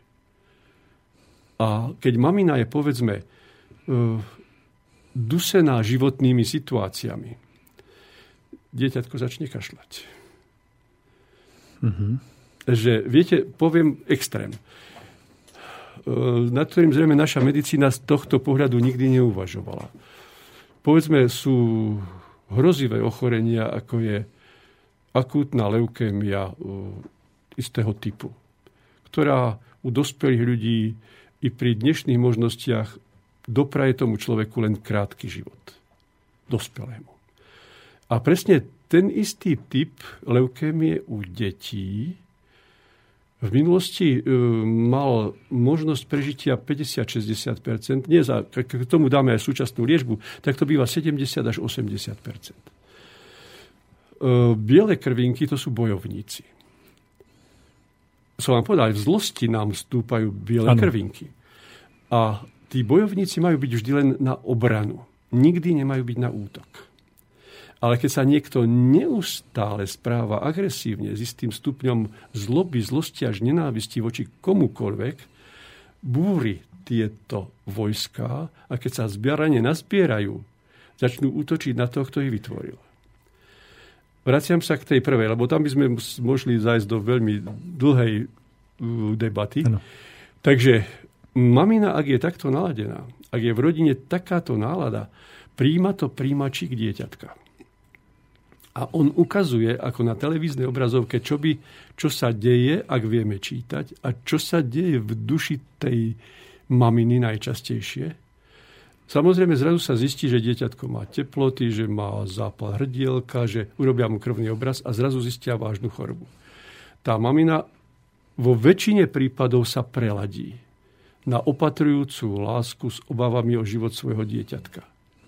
Preladila sa a my doktori máme úspech v 70%, aj viac už v dnešnej dobe, a pri dospelých nie, lebo títo to v sebe zrejme nedokážu prežiť. Takže máte pravdu v tom, že to ladenie je naozaj veľmi dôležité v rodine. A že napríklad, ja som minule možno spomínal viacej mužov, že keď sa ráno s nimi ženy lúčia tak, že ich poboskajú. Teda v rodine je dobrá nálada, že sa majú radi. Takže tí muži žijú v priemere dlhšie ako ostatní muži, ktorými sa takto ráno žena nelúči viac od 5 rokov. Takže hm. len ladenie v rodine predlžuje život mužov, ale funguje to aj naopak. A skôr to poviem to v negatívnom príklade, ako ste vyspomenuli. Zistilo sa, že v domácnostiach, kde býva často tichá domácnosť. Viete, čo to je? Samozrejme, áno. Takže ľudia vedia, čo je to. To je napätie. Ano, je to... to je napätá situácia. Bojová atmosféra. Áno, takže tam je konflikt. A tieto ženy majú oveľa viac riziko ochorieť na ochorenia srdcocievného systému, ako tie ženy, ktoré v rodinách neprežívajú napätie. Takže to napätie nahnevaného a pritom ticho žiariaceho o to intenzívnejšie muža, pôsobí na tú ženu, že je vyvoláva, ale prečo má takého muža? V tom filme života, do toho filmu života si ho dotiahla ona sama svojim rozhodnutím. To je práve ten moment, že nezriedka, keď si muž vypočuje, dajme tomu prednášku ja. tohto druhu, alebo mne sa to stalo tiež ja. na, na našej prednáške, tak prišiel ku žene a hovorí, no tak vidíš, tak to tu máš, tak si nepočúvala zákony, ty si chorá. A, a v tých jemnejších nitkách bolo možné vnímať, že je tam to úzke prepojenie ale medzi je, nimi a že a, bolo treba liečiť nielen ju, ale taktiež tam musí tú byť silnejšiu časť, ktorá ešte nebola poznačená chorobou, iba preto, že bola otrlejšia, ale kde sa to pravdepodobne ešte iba chystá. Ono v oblasti pravej lásky v vzťahu muža-žena takéto situácie by ani nemali nastať. Totiž v tých rozhodnutiach a následkoch je najdôležitejšie rozhodnutie v vstupe do manželstva. Pretože z tohto jediného rozhodnutia bežia následky každý deň. A tu by som sa vrátil k niečomu veľmi dôležitému, čo ste vy aj naznačili, že treba pracovať na tom, snažiť sa o to, aby rástlo a žilo tu pravé ženstvo. My muži, rytieri, máme k tomu pomáhať. Lebo žena je tým faktorom, ktorý usmerňuje duchovne tento svet. Ona má dar citu príjmať z vyšších úrovní čistých impulzí a tu ich uskutočňovať. Celé to smerovanie muž-žena e, len na telesnosť je úplne pomílené a smeruje to naozaj k tým biblickým obrazom Sodomy a Gomory. Samozrejme, e, rozbehla sa to chybou ženy, to je ten obraz Adam, Eva, had a jablko zo stromu poznania, že spoznala, že má dary, ktoré môžu muža ovplyvňovať. Využívala to, muž tomu podľahol a potom to začal tomu pomáhať. Takže to je prvé spustenie. To si treba uvedomiť a vrátiť sa k tej čistote ženskej. Nie, že telesné stretnutie je zlé, vôbec nie, ale má byť v láske. Nie pre pôžitok. Lebo my máme šťastie, ktoré vôbec nesúvisí s telesnosťou, ani v tomto smere, ale máme aj požitok z jedenia. To je zase telesné. Požitok spožívania alkoholu. Aj to je len telesné. pôžitok e, z nič nerobenia. To je zase len telesné, ale to správne je vždy citové. My nevieme dosiahnuť šťastie a tak ideme do pôžitkov, ktoré sú príjemné, ale keď sa stanú vášťami, sa stávajú zničiteľ, nás zničia. Takže k tej jemnosti ženskej, to, lebo muž je hlava rodiny, ale žena krkom, teda žena má smerovať nás mužov, kde je správny smer. A v tom jej pomáhajme, aby sa ten jemnocit v nej budoval. Nenúďme ju do emancipáciou do tých polvoch, že sa má vyrovnať mužovi. Žena má ostať ženou. Keby si len ženy dokázali predstaviť obraz dôstojnej ženy. Ale to nie je matka predstavená z kláštora. To je žena, ktorá je neodolateľná v tom, že nikto jej nemôže odporovať, že každý ju poslúchne, keď na ňo sa len s úsmevom pozrie. Pestovať v sebe ženský pôvab. To vôbec nie je tendencia páčiť sa rozmermi hore, strede, dolu. Pôvabná môže byť aj babička. Pôvabná môže byť aj žena, ktorá má nadváhu. To žiari z očú. To je prejav života vnútorného, duševného, duchovného. Takže toto podporujme v každom smere, lebo že ak sa nezmenia ženy, tento svet pôjde ku katastrofe. Ale my nie sme bez viny, ako my mužovia, to, čo ste povedali. My potom podporujeme to, čo sa nám zapáčilo v prežívaní pôžitkov, a dostávame sa obe skupiny smerom nadol. Takže novú dobu otvorí pravá žena. A verím, že z tých, čo počúvajú, je veľa pravých žien, ktoré chcú týmto smerom ísť, len nevedia ako. K tomu potrebujú aj rytierov, mužov vedľa seba. Takže je to harmonická súhra. Ale prvý krok ako bol negatívnym smerom, tak aj prvý krok pozitívnym smerom musí výsť zo ženy. Dôstojnosť ťažko popisovať, ale vieme si ju každý predstaviť. To len tak na okraj to no. všetko. Ehm, ehm, bolo by krásne, keby ľudia, ktorí to počúvajú dnes, zároveň vnímali, že ak majú vo svojom okolí človeka, ktorý chorý, ktorý trpí, tak aby zároveň tento moment využili aj na pohľad do vlastného vnútra. Aby sa nesnažili eh, nejakým direktívnym spôsobom poukazovať na chyby toho trpiaceho a eh, tým tomu ešte viacej ubližovali. Ale aby vo vzájomnej láske a pochopení hľadali aj svoj podiel spolu zodpovednosti, ktorý by sa v nejednom prípade mohol nájsť a aby utrpenie jedného človeka mohlo priniesť plody úžitku pre všetkých, ktorí sa s týmto trpiacim alebo núdzim stretávajú. Ja by som, pán Koroni, ak dovolíte, dal ďalšiu skladbu a potom pôjdeme do tretej časti, kde budeme môcť sa spojiť s našimi poslucháčmi.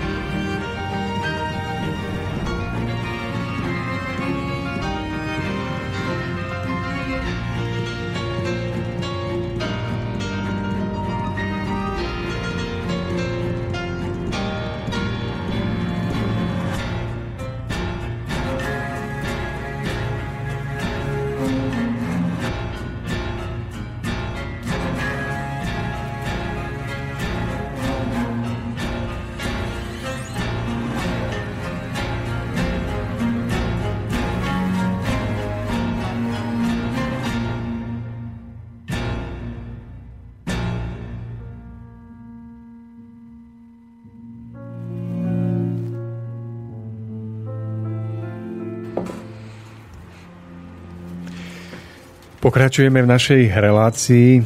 Veríme, že ešte vládzete doma a že ste v dobrom naladení, ktoré vám otvára nie iba mysel, ale aj ducha a srdce. My budeme pokračovať ďalej a pripomínam všetkým, že nám môžete telefonovať na kontakt 048 381 0101 a písať maily na studiozavináč slobodnyvysielač.sk. Eh, ja by som navrhol, aby sme dali našim priateľom v štúdiu, v štúdiu právo možnosť vystúpenia, pretože sú tu pri nás. A hneď ide jeden pán, takže pán doktor, budete mať otázku na seba. Počúvam.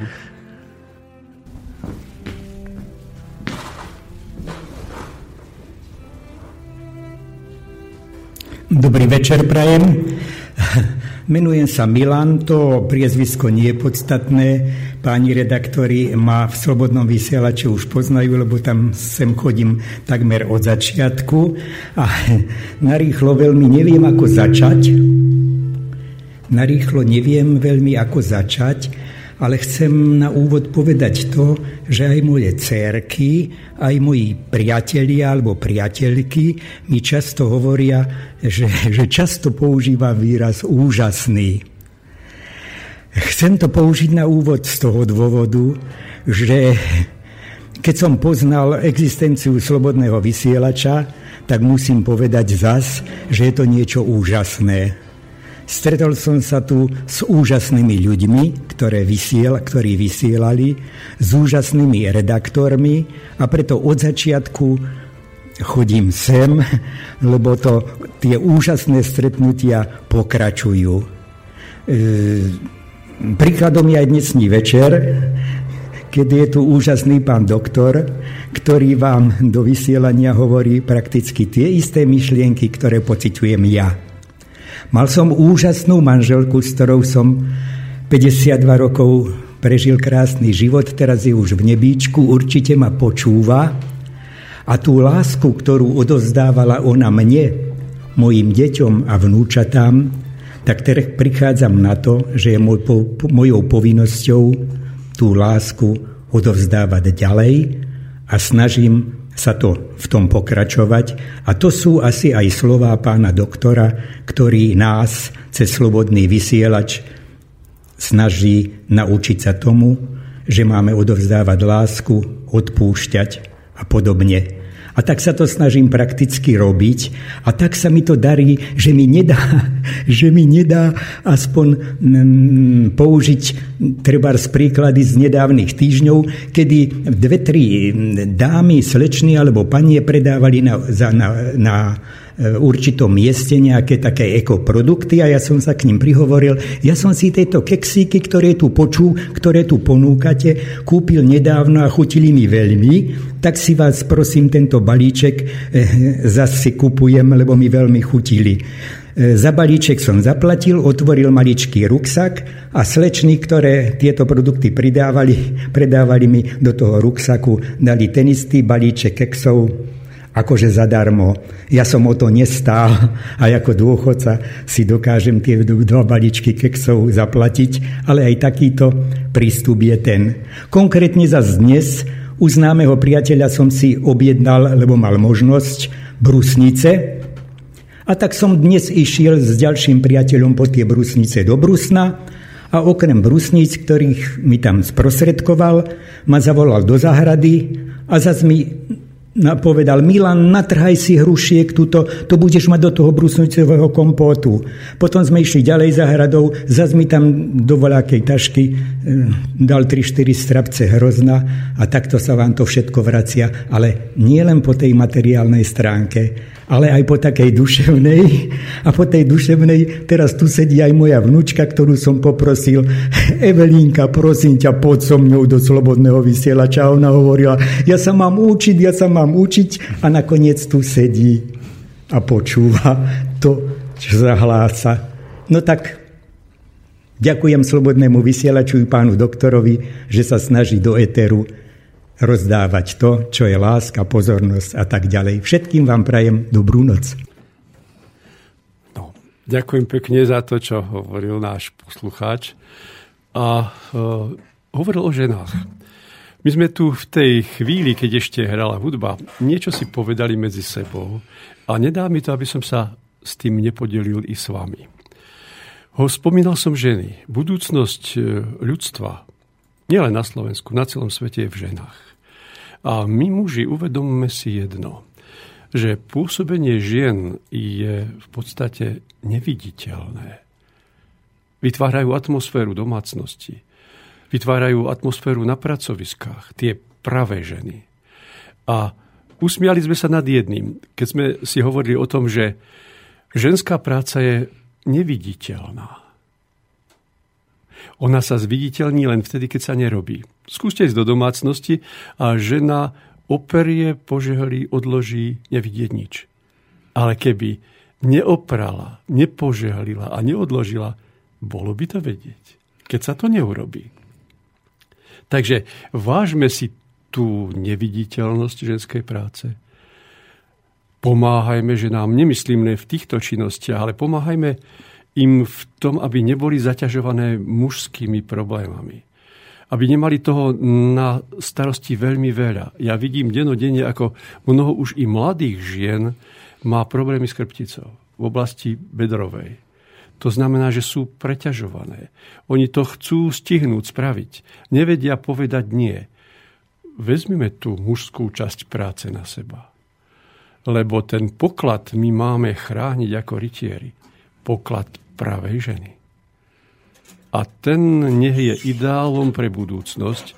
Ideálom, ako tu spomínal svoju milovanú manželku, teraz pred chvíľočkou váš e, prihovárajúci sa poslucháč, v tej láske máme skutočne žiť. A najlepšie sa to učí práve v rodine. Láska to nie je len vzťahom muža a ženy, rodičov a detí. Keď to dokážeme v sebe správne žiť pre druhého, sa to rozšíri na všetky oblasti nášho pôsobenia. Lebo láska znamená len jednoduchúčký vzťah. Dávať druhým to, čo im prospieva. Láska je prísna.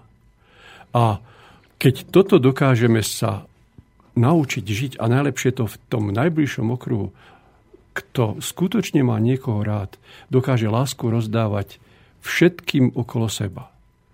Uvedome si, že v láske nie je nič sebeckého že to mám ťa rád, si moja najdrahšia, nie je správne. Mám ťa rád, som šťastný, že môžem byť tvoj. To platí aj naopak. Nie, že tu prítomná na radnici alebo v kostole chcete si vziať za manžela? Nie, chcete sa stať manželkou. Otočme to. V láske vždy len dávame. A to, čo do života dáme komukoľvek, sa nám mnohonásobne vráti. Chceme byť šťastní? Na to je veľmi jednoduchý recept. Sústreďme sa na to, aby sme naozaj dobrosrdečne, nie rozumovo, idem robiť niekoho šťastným, aby som aj ja bol šťastný. To mi musí vytrisknúť zo srdca, z nášho citu, z toho oltára, ktorý je kde si vo vnútri a stojí na báze lásky. A potom sú tu myšlienky lásky, slova lásky, činy lásky. Ten krásny odkaz ktorý nemôžem necitovať, z diela, ktoré mi je blízka, bez ktorého by som bol veľmi, veľmi chudobný. V tom diele je opakovaný odkaz. Udržuj krp svojich myšlienok čistý. Založíš mier a budeš šťastný. A aj k chorobám je tam nádherný odkaz, že ten, kto sa snaží o dobro, Dobro je to, čo je v súlade s Božou vôľou lásky. A čistotu svojich myšlienok, to sa snaží o dobro a čistotu svojich myšlienok, ten už našiel cestu k najvyššiemu. Uzdraví sa na tele i na duši. Ak tú rovnicu otočíme naopak, prečo sme chorí na tele i na duši? Lebo ešte nesprávnym spôsobom sa snažíme o dobro a nemáme čistotu svojich myšlienok. Ale tie myšlienky vyvierajú z citového naladenia. Ak som naladený na lásku, tak mám myšlienky, činy, slova lásky. Ak som naladený na zlosť, tak mám myšlienky, činy, slova zlosti. To vnútro si treba udržiavať v tej pohode, ktorú môžeme v sebe založiť tým, že niekoho skutočne, ale skutočne budeme mať radi. Bez nárokov, v snahe pomáhať mu, aby bol šťastný. A do tejto školy ideme do rodiny. Tam je to tá výuka najjednoduchšia, alebo u niektorých najzložitejšia. Takže začníme to s tou svojou najbližšou a uvidíte, že to sa dostane do všetkých činností. Lebo zase žiť len v tej dvojici a nevšímať si nikoho ostatného, to nie je láska, to je sebectvo. Takže toto sme si povedali v tých kulároch, kým hrala hudba. A máme tu nejaké maily, pán Koroni, môže, môžeme si ich priebežne preberať. Príjemný dobrý večer, inak páni. Tých mailov tu máte veľa a ja mám pocit, že už keby sme len nimi doklepli túto reláciu, tak aj tak všetky neprečítam. Tak aspoň teda niektoré, tuto od Štefana prvý. Dobrý večer do štúdia. Čo by ste odporúčili, pán doktor, človeku, ktorý sa už bojí robiť ďalšie rozhodnutia, keďže si myslí, že všetky jeho rozhodnutia mu spôsobili len problémy? Dajú sa takémuto človeku predikovať nejaké zdravotné problémy? Začneme od toho, čo povedal. Bojím sa. Kto sa bojí, Viete, vysvedčením čoho to je, že nenašiel pevnú oporu v živote, nemá pevný bod, ktorého sa môže chytiť, teda nemá pevnú vieru. Keď to zjednodušíme. Pozor, ale tu nejde o nejakú náboženskú príslušnosť, ani ich nebude menovať. Pretože pravda je len jedna. Ona nemôže byť z východu či zo západu, alebo z rôznych náboženstiev. Pravda je univerzálna. Takže aby som sa nepál rozhodovať sa, znamená, že musím si uvedomiť, že ako sa budem rozhodovať, také následky budem prežívať, ale zároveň podľa poznania, čo sme si dneska povedali, ja som sa toho narozhodoval v živote veľmi veľa. Ak sa dnes rozhodujem, že už budem sa rozhodovať len v láske, mne ešte musí dobehnúť ten rováž mojich chybných rozhodnutí z minulosti. A až potom príde doba radosti a šťastia. Ale keď to robím skutočne tak, ako to má byť, tak sa to rýchlo vyčerpá a budem zrazu prežívať dobu pohody. A k tomu rozhodovaniu, nerozhodovať sa vôbec, to nie je dobré. Radšej v dobrom úmysle, i keď môže byť ešte chybné, sa rozhodovať a v následku sa poučiť, ako nerozhodovať sa vôbec. Totiž ako náhle by som sa prestal pohybovať a k pohybu ma núti aj bolesť, o ktorej sme vraveli, bolesť choroby, tak začnem upadať. Kto sa nepohybuje telesne, slabnú mu svaly. Kto sa nepohybuje duchovne, v snahe prežívať to, čo mi patrí, upadá i duchovne. Ale ak ja nájdem pevný oporný bod, poznaní pravdy, ktorá je univerzálna, len ju treba hľadať, kto hľadá, nájde. Tie zákony sú veľmi jednoduchučké. My si vravili len vlastne o jednom, čo si zasieš, si musíš zožať. Ale sme, existuje aj ďalší. Zákon príťažlivosti rovnorodého. Duchovné sa priťahuje. Tí, čo počúvajú dnes, tu nám viditeľní i tí nám neviditeľní, sú priťahovaní duchovne. Lebo by si mohli povedať, tak toto ja počúvať nebudem. A tí, čo vydržali, znamená, že sme naladení na rovnakej vlne a že to vysielanie, ktoré sa tu robí, ich priťahuje. Tak je tu zákon príťažlivosti rovnorodého. A vôbec nerobíme, hovoríme o tom, ako zbohatnúť. To by bola iná línia. Že či vyhráme s Bieloruskom, či nevyhráme, to sú zase iná línia. Chápete? Takže je tu zákon ktorý priťahuje rovnorodé. Ale do tej školy nášho života, o živote hovoríme stále, sme priťahovaní do rodiny podľa tohto zákona. Mamina, ktorá očakáva dieťatko a v tých prvých štyroch a pol mesiaci je, povedzme, zlostná, môže sa stať, tak príde zlostniak. Keď je ustrašená, tak príde bojko. To je vrana k vrane sa dá, rovný rovného si hľadá. A podľa toho, ako duchovne v snahe rastieme, alebo nerastieme, ideme smerom nahor alebo nadol, takže to je ďalší zákon. A ten štvrtý zákon je stále všetko v pohybe. Takže ešte raz, keď si to prepravieme, zákon ťaže, klesáme, stúpame. Zákon príťažlivosti rovnorodého, vedľa seba máme sebe podobných ľudí. A čo si zasieme, to si musíme zožať. Zrazu zistíme, že pravda zákonná je daná krížom. Rameno zvislé je zákon ťaže, rameno rovnomer, rovno, vodorovné je zákon príťažlivosti rovnorodého a zákon, čo si zasieš, si musíš zožať, je kruh. Pre človeka platí tento symbol pravdy kríža v kruhu. V tom sú všetky jednoduchúčké zákony. A všetko, čo sa deje, keď sa vraciam k poslucháčovi, nech sa nebojí rozhodovať. Lebo strach, v pozadí je strach, hovorí o tom, že nemá pevnú oporu aby sa z toho dostal, nech si povie v svojom chcení, ja chcem nájsť pevnú oporu. Ak to hľadá, nájde. A to, že počúva, je dôkazom toho, že hľadá. Ja mu držím palce, aby v tom hľadaní vydržal a príde chvíľa, keď sa mu rozjasní. A nech sa rozhoduje ďalej. Lebo v následkoch sa poučí, ak dopadne to nejak nedobre, tak na budúce už viem, že sa mám postaviť k problému úplne naopak.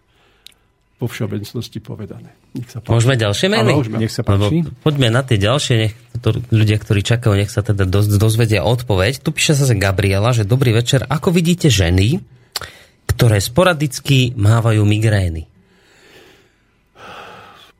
Dá sa o tom rozprávať veľmi veľa. Migréna má veľmi, veľmi veľa E, rôznych príčin. E, samozrejme, základom je cievný systém, ktorý sa buď stiahuje alebo uvoľňuje v mozgu. Tam, kde je krv, tam je duch. Kde nie je krv, nie je duch. Takže sú migrény spastické, tedy sa cievy stiahnu. Takže vtedy je v pozadí pri veľmi veľké rozmýšľanie, bez toho, aby sa to prežívalo citovo. Potom príde veľká bolesť hlavy, často zvracanie, často uh, neznášanlivosť uh, svetla, musí sa niekde skryť, v tichosti byť a nemať žiadne starosti okolo seba. Ale viete, keď si uvedomíme, že napríklad častou, častým príznakom migrén je zvracanie. To zvracanie, keď si to jednoducho povieme, vrátiť sa späť tá žena prežíva situáciu, ktorá jej nie je príjemná v živote. A nejde teraz o migrénu, čo tomu predchádzalo. Že chcela by vrátiť situáciu do tej doby, keď tú starosť nemala. E, oči jej slzia, nemôže ani pozerať. Už sa nemôže na ten svet ani pozerať. Ale na čo sa pozeráme? Na film života. A ten je predsa zaujímavý. Aby som sa videl z minulosti, čo som to v rozhodnutiach pochystal. Kto toto vie, nech sa deje, čo sa deje. My si doma občas s manželkou povieme tak, keď ideme ráno do práce, že čo zas budú premietať v dnešnom filme nášho života. My to nesmieme vedieť dopredu, nás to musí zaskočiť, nás to musí prekvapiť.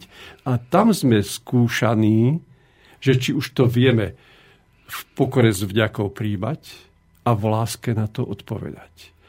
Pochopiteľne, e, odkrvenie mozgu môže nastať aj z iných dôvodov. Sú tu problémy ginekologické, sú tu problémy vzťahové s mužom. Ale vždy ten medovateľ hovorí o tom, že neviem problém vyriešiť, veľmi veľa rozumu do toho dávam a zrejme pravdepodobne, nehovorím to konkrétne k tej osobe, tej žene, ktorá sa pýtala. Keď neviem žiť správne v láske a neviem sa naučiť aj rozhodovať a povedať aj nie, teda to je tiež dôležité. Je veľa ľudí, ktorí trpia tým, že chcú každému vyhovieť. Takže každá migréna je doslova detektívka, kde treba hľadať a najlepšie to rozoberať osobne medzi štyrmi očami, ako hovoriť o tom na verejnosti. Toľko k tejto problematike. A ďalšia veľmi vážna otázka od Marcely prišla, že či týmto zmenou postoja k životu a k vlastným chybám sa dajú vyliečiť aj najzávažnejšie choroby a teda aj v štádiu, ktoré už lekári hodnotia ako nevyliečiteľné. Skúsim vybrať z histórie nášho interného oddelenia v Liptovskom Mikuláši jednu príhodu. Uh, ja poviem, že áno, len ten prerod nie je ľahký. Ale že sa to dá jedno v úvodzovkách zázračné vyliečenie človeka, človeka z rakoviny žalúdka. Oh, môj kolega starší uh, mi ten príbeh povedal, ja som toho pacienta nezažil, ale je to zachytené, je to dokonca aj v medicínskej odbornej literatúre popísané a nie je to jediný prípad na svete takýchto vyliečení aj zo závažných ochorení. Bez toho, aby do toho vstúpil nejaký uh, mimoriadne obdarovaný človek, liečiteľ. Mladý muž, asi 35-ročný, prišiel na interné oddelenie pred veľa rokmi, to je nejakých 30-40 rokov, 40, viac ako 40 rokov, s tým, že zistili pri rentgene žalúdka, vtedy neboli žiadne iné možnosti, že tam je nádor žalúdka.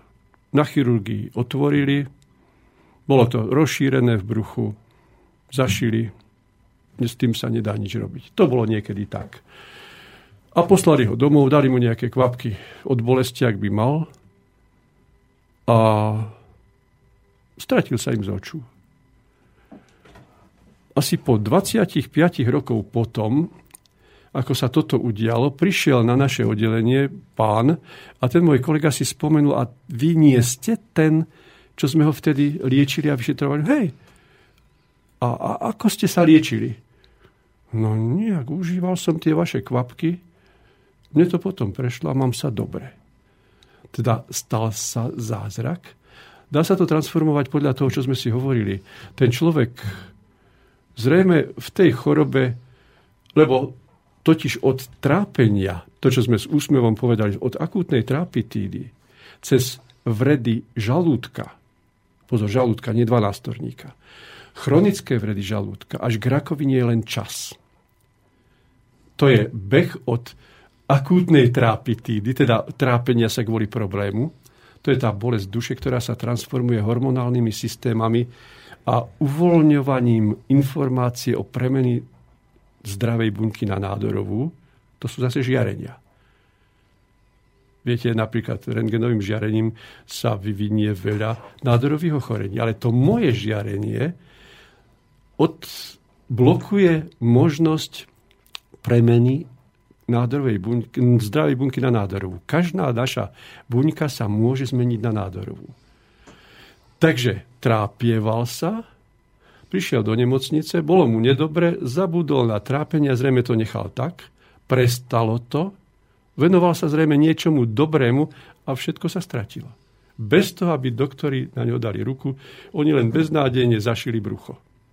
Takže je veľa popísaných zázračných vyliečení takýchto pokročilých ochorení, ale tam musí nastať zásadná zmena. Teda pochopiť a zmeniť sa. Už či vedome, či nevedome, najlepšie by bolo k tomu pristupovať vedome. Ale je dobré, aj keď človek sa dostáva do situácie, že už sa nemôže vyliečiť tu na tomto svete, neexistuje taká možnosť, je dôležité, aby tou zmenou odchádzal. Aby vedel, kde robil chyby, aby chápal, čo by potreboval zmeniť. To samo má o sebe obrovskú silu. Viete, treba si uvedomiť ďalšie, keď hovoríme o tých najzávažnejších ochoreniach, že prichádza doba taká, že vidíme, ak predtým, povedzme, toto ochorenie, rakovina žalúdka, bola ochorením 60-tníkov, 70-tníkov, posúva sa nižšie. Zase z toho, čo sa deje v poslednej dobe na našom oddelení, pred 4 rokmi odišli na tieto ochorenia dve mladé ženy, jedna 24, jedna 25 rokov. Ako je to možné? Že sa to posunulo tak nízkych vekových skupín. No, totiž, ak nám nie je cudzie to, že prichádzame, odchádzame, a povedzme, niekto odíde z tohto sveta a nedokáže sa zbaviť trápenia, nepochopí zákon zvratného pôsobenia nedokáže odpúšťať, stále sa umára v tom trápení. Oh, ja nešťastný, prečo toto práve ja, keď som taký dobrý. A nedokáže sa to zmeniť, odchádza späť a vracia sa, ale nedostane ten genetický materiál silnejší, ale slabší. Keď to poviem elektrikársky, predtým mal poistky genetické na 10 ampérov, na budúce, keď sa vráti, bude mať len 5 ampérové. Takže stačí menšia doba, kratšia doba, aby sa to vyjavilo, keď ide znovu starou cestou. Na čo tu budeš? Choď na školenie a prekontrolujeme ťa znovu. Samozrejme, k tomu treba pochopiť to, že sme tu len raz. Pre mnohých ľudí, hlavne mladých, je to samozrejmosť, ale to nie je len zaujímavé. To má obrovský význam v tom živote, bytí dlhodobom, aby sme dosiahli ten cieľ všetko správne podľa zákonov zvládnuť. A tie zákony sú jednoduché. Ešte mám ďalší e-mail, pán Koroní. A Ďakujem za vašu reláciu. Potvrdzujem to, čo pred chvíľou povedal pán doktor o migréne. Po 30 rokoch migrén som sa konečne rozhodla ísť k neurologičke. Po odborných vyšetreniach mi predpísala lieky na migrénu. Od októbra minulého roka som nemala migrénu. Začala som pracovať sama na sebe, na duchovne, čítam knihy, snažím sa byť lepšou a v júni som prvýkrát počula termín Udržuj krb myšlienok čistý a toto sa mi objavovalo stále v mojej mysli a v srdci. Tak toto napísala Iveta takýto mail. Som, som rád, že takto to naozaj funguje v praxi. Uh, pozdravujem, to vám píše poslucháč z Dolného Kubína. Na začiatku relácie bolo povedané, že si máme dať správne ciele do života. Aké mal pán Rusnák na mysli tie ciele, napríklad u muža a u ženy? Samozrejme myslím vo všeobecnej rovine. Viete, či muž, či žena sme ľudia. My na tomto svete tu, prichádzajúc, máme mať hlavný cieľ, viete, aký? Možno to zaznie veľmi pateticky, ale bez toho sa nepohneme. To je, hlavný cieľ je všeobecné blaho a povznesenie ľudstva. Nie sú ľudia, ktorí sú dôležitejší, menej dôležitý. Každý človek prichádzajúci na tento svet má svoju úlohu. Predstavme si to tak, ako, povedzme, aké, ako mravenisko. Vidíte, v mravenisku tie mravčekovia behajú hore-dolu, ale presne každý vie, čo má robiť. Aby ten celok mravenisko fungovalo. My prichádzame, každý z nás, istými darmi. My sme všetci dostali dary, ktoré môžeme rozvíjať. A tie dary, keď uplatňujeme pre celok, nie pre seba, pre svoje bohatstvo, pre moc a slávu, ale pre všeobecné blaho, to je to správne. Ale to nie je nejaká komunistická idea. To je skutočne tak. Ten, keď som spomenul tú ideu príslušnej ideológie, tá mala v sebe jednu obrovskú chybu. Všetkých ľudí chcela urobiť rovnakými a to nie je možné. My sa postupne vyvíjame, ale to nie je úlohou mojej odpovede. Takže ešte raz, my sa máme snažiť s darmi, ktorými sme prišli. Niekto má dar písať básničky. Niekto má dar majstrovať s drevom. Niekto má dar pedagogicky, teda pôsobiť ako učiteľ. Niekto má dar byť vodcom. Niekto má dar s radosťou pestovať zeleninu. Niekto má dar byť dobrou upratovačkou poďte, no, upratovačka. Viete, zažil som raz v Čechách, po jednej prednáške išli sme s paňou a pánom, ktorí to mali na starosti na prechádzku. On bol školník a ona bola upratovačka v škôlke. Išli po meste sme stretli takú skupinku tínedžerov, mohli mať tak 16-17 rokov a oni z tej druhej strany ulice, vidiac nás, volali pani upratovačka, pani upratovačka, ale u tých chlapcov bolo cítiť lásku v tom hlase. Oni na tú upratovačku pozerali s radosťou a láskou. V ich spomienkach ostala ako človek, s ktorým bolo radosť sa stretnúť. Neexistuje dôležitá úloha, dôležité zamestnanie, dôležité povolanie, len povolanie robené s čistou láskou alebo bez nej. Viete, Áno, každý máme osobnú zodpovednosť a kto viac dostal, ten je len viacej zodpovedný. Takže, ale bez spolupráce, bez harmónie to nemôže fungovať. Celé stavby stoja na jednej tehličke. Neviem, či viete, napríklad Košický dom bol postavený tak, aby nebol zneúctený, že stačilo vyťahnuť jednu tehličku a celý Košický dom by sa bol zrútil. Takže záleží na každom z nás, na každej tehličke, aby to na tejto zemi fungovalo tak, ako to fungovať má. My sa nemáme len zaoberať len tým, čo nakúpiť, čo uvariť, čo postaviť. Ale my potrebujeme vnútorne rásť. Ale my na to nemáme čas. A tí, ktorí trávia s nami dnešný podvečer a vydržali doteraz, dosvedčujú to, že chcú v tomto smere rásť, lebo bez toho to nie je možné. Tu nepomôžu ani tituly pred menom, ani za menom. V tom duchovnom Rastieme len informáciami, ktoré dostaneme zo zdroja pravdy, pravej viery, ktoré sa stanú presvedčením tým, že sa budú prežívať, že sa to vyskúša v živote. Len to sa vkladá do nás. A na toto nie je čas. My máme všetko, na všetko čas, len nie na to najdôležitejšie. Tak máme ešte nejakú otázku, pán Ale máme čas na mail ešte, to je dobre. tak ešte stále áno, máme zatiaľ. Nech tak sa páči. Píše Milan zase to, tak mail tohto druhu. Prežil som časť života, keď som musel rozhodovať o veciach, ktoré mali dopad na množstvo ľudí. Musím povedať, že ma to chvíľu aj bavilo, až pokým som si neuvedomil, že riadím život iných ľudí a tým vytváram uh, medzi nimi a sebou neviditeľné väzby. Toto ma dosť deprimovalo a videl som sám seba ako manipulátora, ktorého čaká neznáma odveta. Vedeli by ste poradiť niečo v takomto zmysle riadiacím pracovníkom, teda ľuďom, ktorí zodpovedajú za druhých, za veľkú skupinu ľudí? Riadia ich život svojimi rozhodnutiami. Áno, každý z nás máme istú skupinu ľudí na starosti. Je to aj žena v domácnosti. Má to aj majster v závode, má to aj riaditeľ závodu.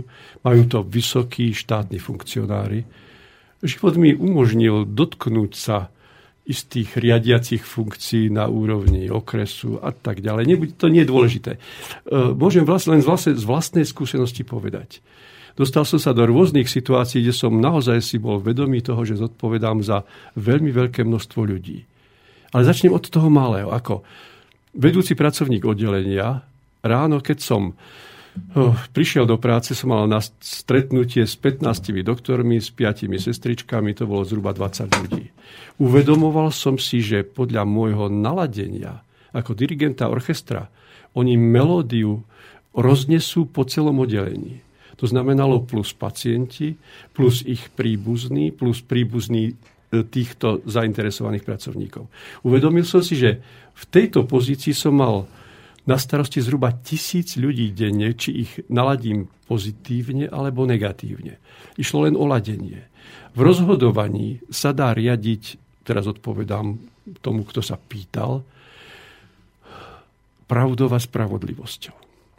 Pokiaľ som v akejkoľvek funkcii, v akejkoľvek, to je jedno, či riaditeľ závodu, či je to minister, či je to predseda vlády alebo prezident. Ak sa držím len pravdy bez ohľadu na to, aké taktické tlaky by bolo treba vyvíjať, aby sme niečistým spôsobom dosiahli svoj cieľ, tak to vždy skolabuje. Ja viem, že to znie znovu idealisticky, ale zažil som v živote situácie, nie času ich tu rozoberať, kedy neuveriteľné sa veci sa podarili len s tým, že sa človek držal pravdy. A v dnešnej dobe je to tak zariadené, nemyslím celo svetovo z OSN, z iných zdrojov pôsobia na nás isté žiarenia, ktoré podporujú skutočnú pravdu. Samozrejme len to, čo je v rámci istých možností možné. Dá sa ísť k tomu aj tak, že mám isté možnosti, uvedomujem si spoločenskú situáciu a viem, že tie hranice sú odtiaľ potiaľ. To potiaľ nech je to najvyššie, takže snažiť sa v rámci spoločenských možností dosiahnuť maximum možnému, možného. A pokiaľ človek s čistým, pravdivým, spravodlivým úsledkom rozhoduje, tak sa nemusí bať žiadnych následkov. Lebo má, je, viete čo, čisté svedomie. A Zažil som situácie, kedy touto líniou som šiel, bolo mi kde čo vyčítané. Ja som povedal, no tak z funkcie ma môžete odvolať. Vždy zastali tí, ktorí o tom rozhodovali. Povedal, ale budeš sa to zodpovedať? Áno, budem.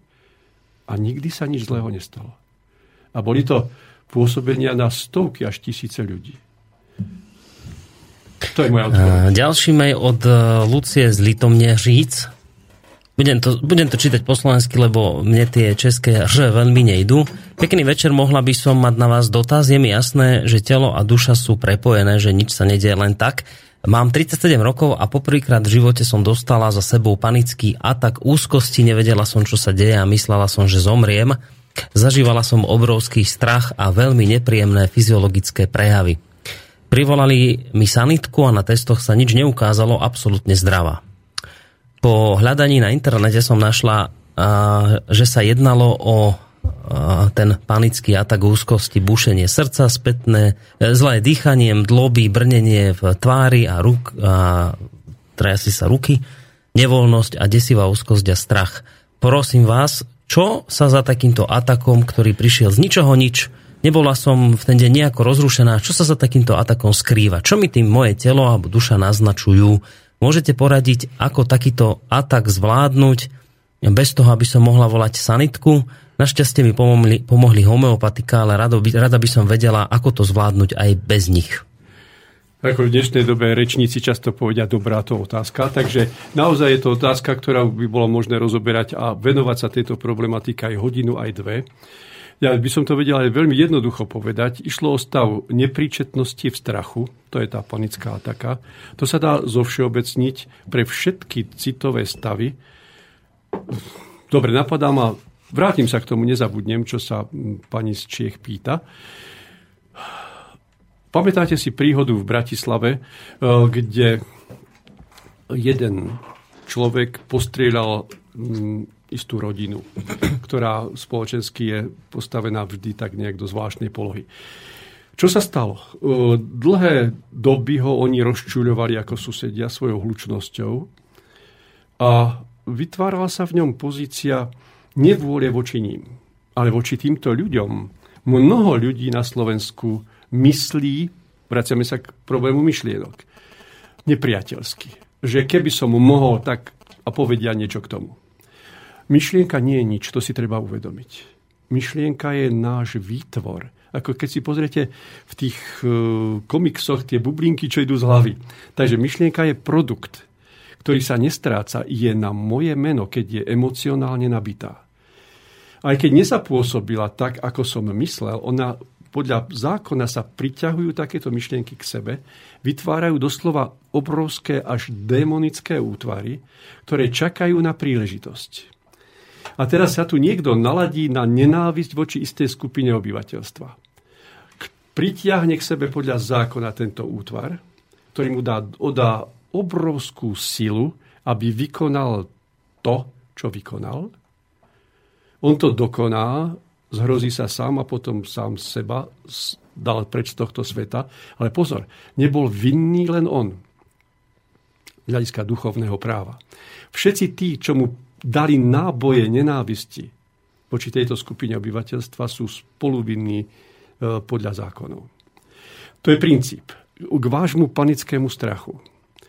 Táto doba bude dobou strachu. Toto storočie bude dobou strachu. A viete, čo znamená strach? Tá najpodstatnejšia časť nášho ja, teda ja ako bytosť duchovná, volá, rob niečo, lebo zahyniem.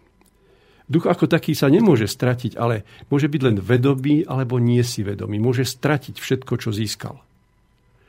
Takže vedie to k niečomu veľmi dôležitému. Aby sme sa duchovne pohli, lebo strach znamená, že nemám v sebe pevnú oporu, nemám v sebe pevnú vieru. Bez toho nemôžem sa pohnúť. A strach indikuje toto. Ľudia, hľadajte v sebe oporu. Hľadajte v sebe pevnú vieru, lebo inak to s nami všetkými zle skončí. Dalo by sa povedať to, že je našou svetou povinnosťou začať duchovne rásť, aby sme pochopili, odkiaľ sme, prečo sme tu, kam kráčame. A k tomu treba duchovný rast, ktorý môžeme získať len z živej vody života, ktorá je nám posielaná opakovane pred 4000 rokmi, pred 2000 rokmi, i v minulom storočí a my to nevieme využiť.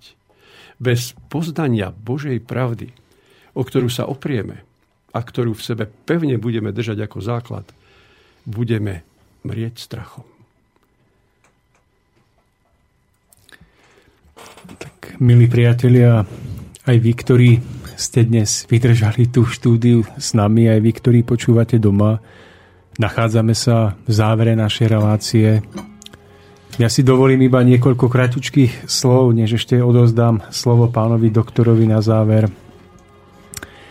Pamätajme na to, že nie všetko to, čo vnímame navonok, tie veľké spoločenské zmeny a diania spojené s utečencami a s inými vecami, že nie toto je to najdôležitejšie.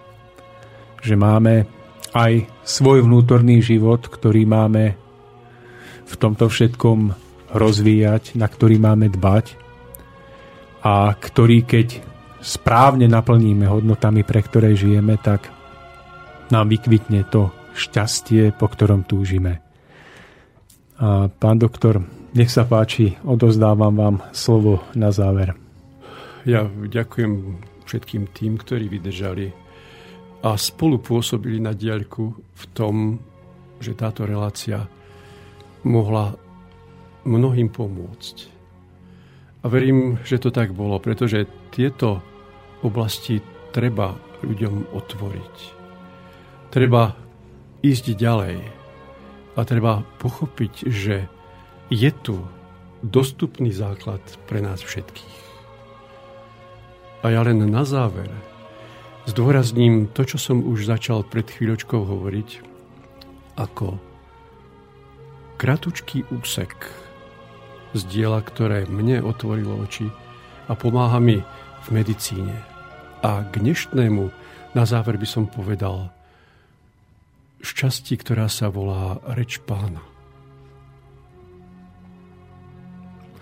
Svetou povinnosťou ľudského ducha je vyskúmať, prečo žije na tejto zemi a vôbec v tomto stvorení, s ktorým je spätý tisícami vláken ani jeden človek sa nepovažuje za takého nepatrného, aby sa domnieval, že jeho život nemá zmyslu.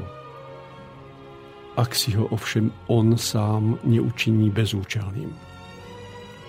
V tom považuje sám seba v každom prípade za príliš dôležitého. A predsa len málo pozemských ľudí je schopných namálo sa vymaniť zo svojej duchovnej lenivosti natoľko, aby sa zaoberali pátraním po svojej úlohe na zemi.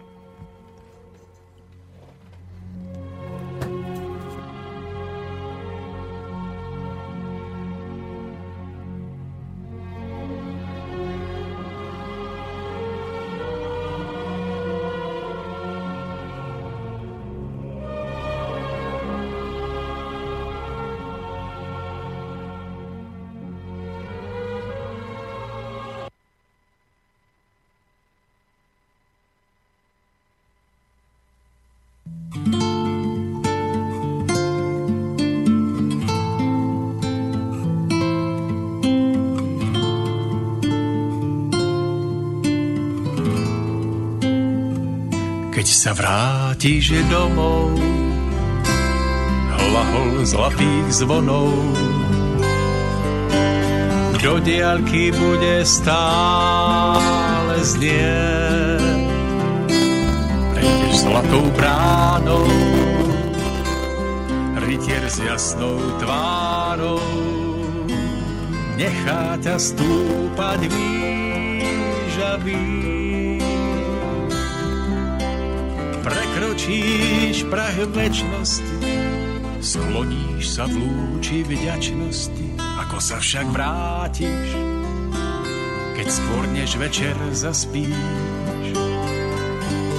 Tisíckrát zblúdiš tmou, ako sa však vráti, keď na cestách nemáš smer. Zabudol si odkiaľ a kam máš. Skláňaš sa k prachu zemskosti, nad hlavou more väčšnosti nevidí chvíľka tvojho vzletu prameňom citu dá ti viac, než môže žená.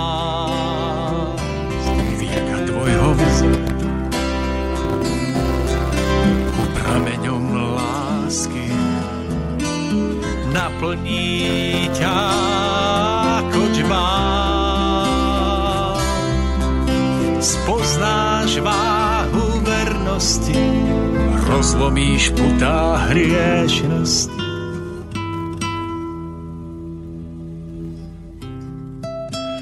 Útrapy pozemskej púte sú ničím oproti nádhere a ľahkosti nášho pravého domova.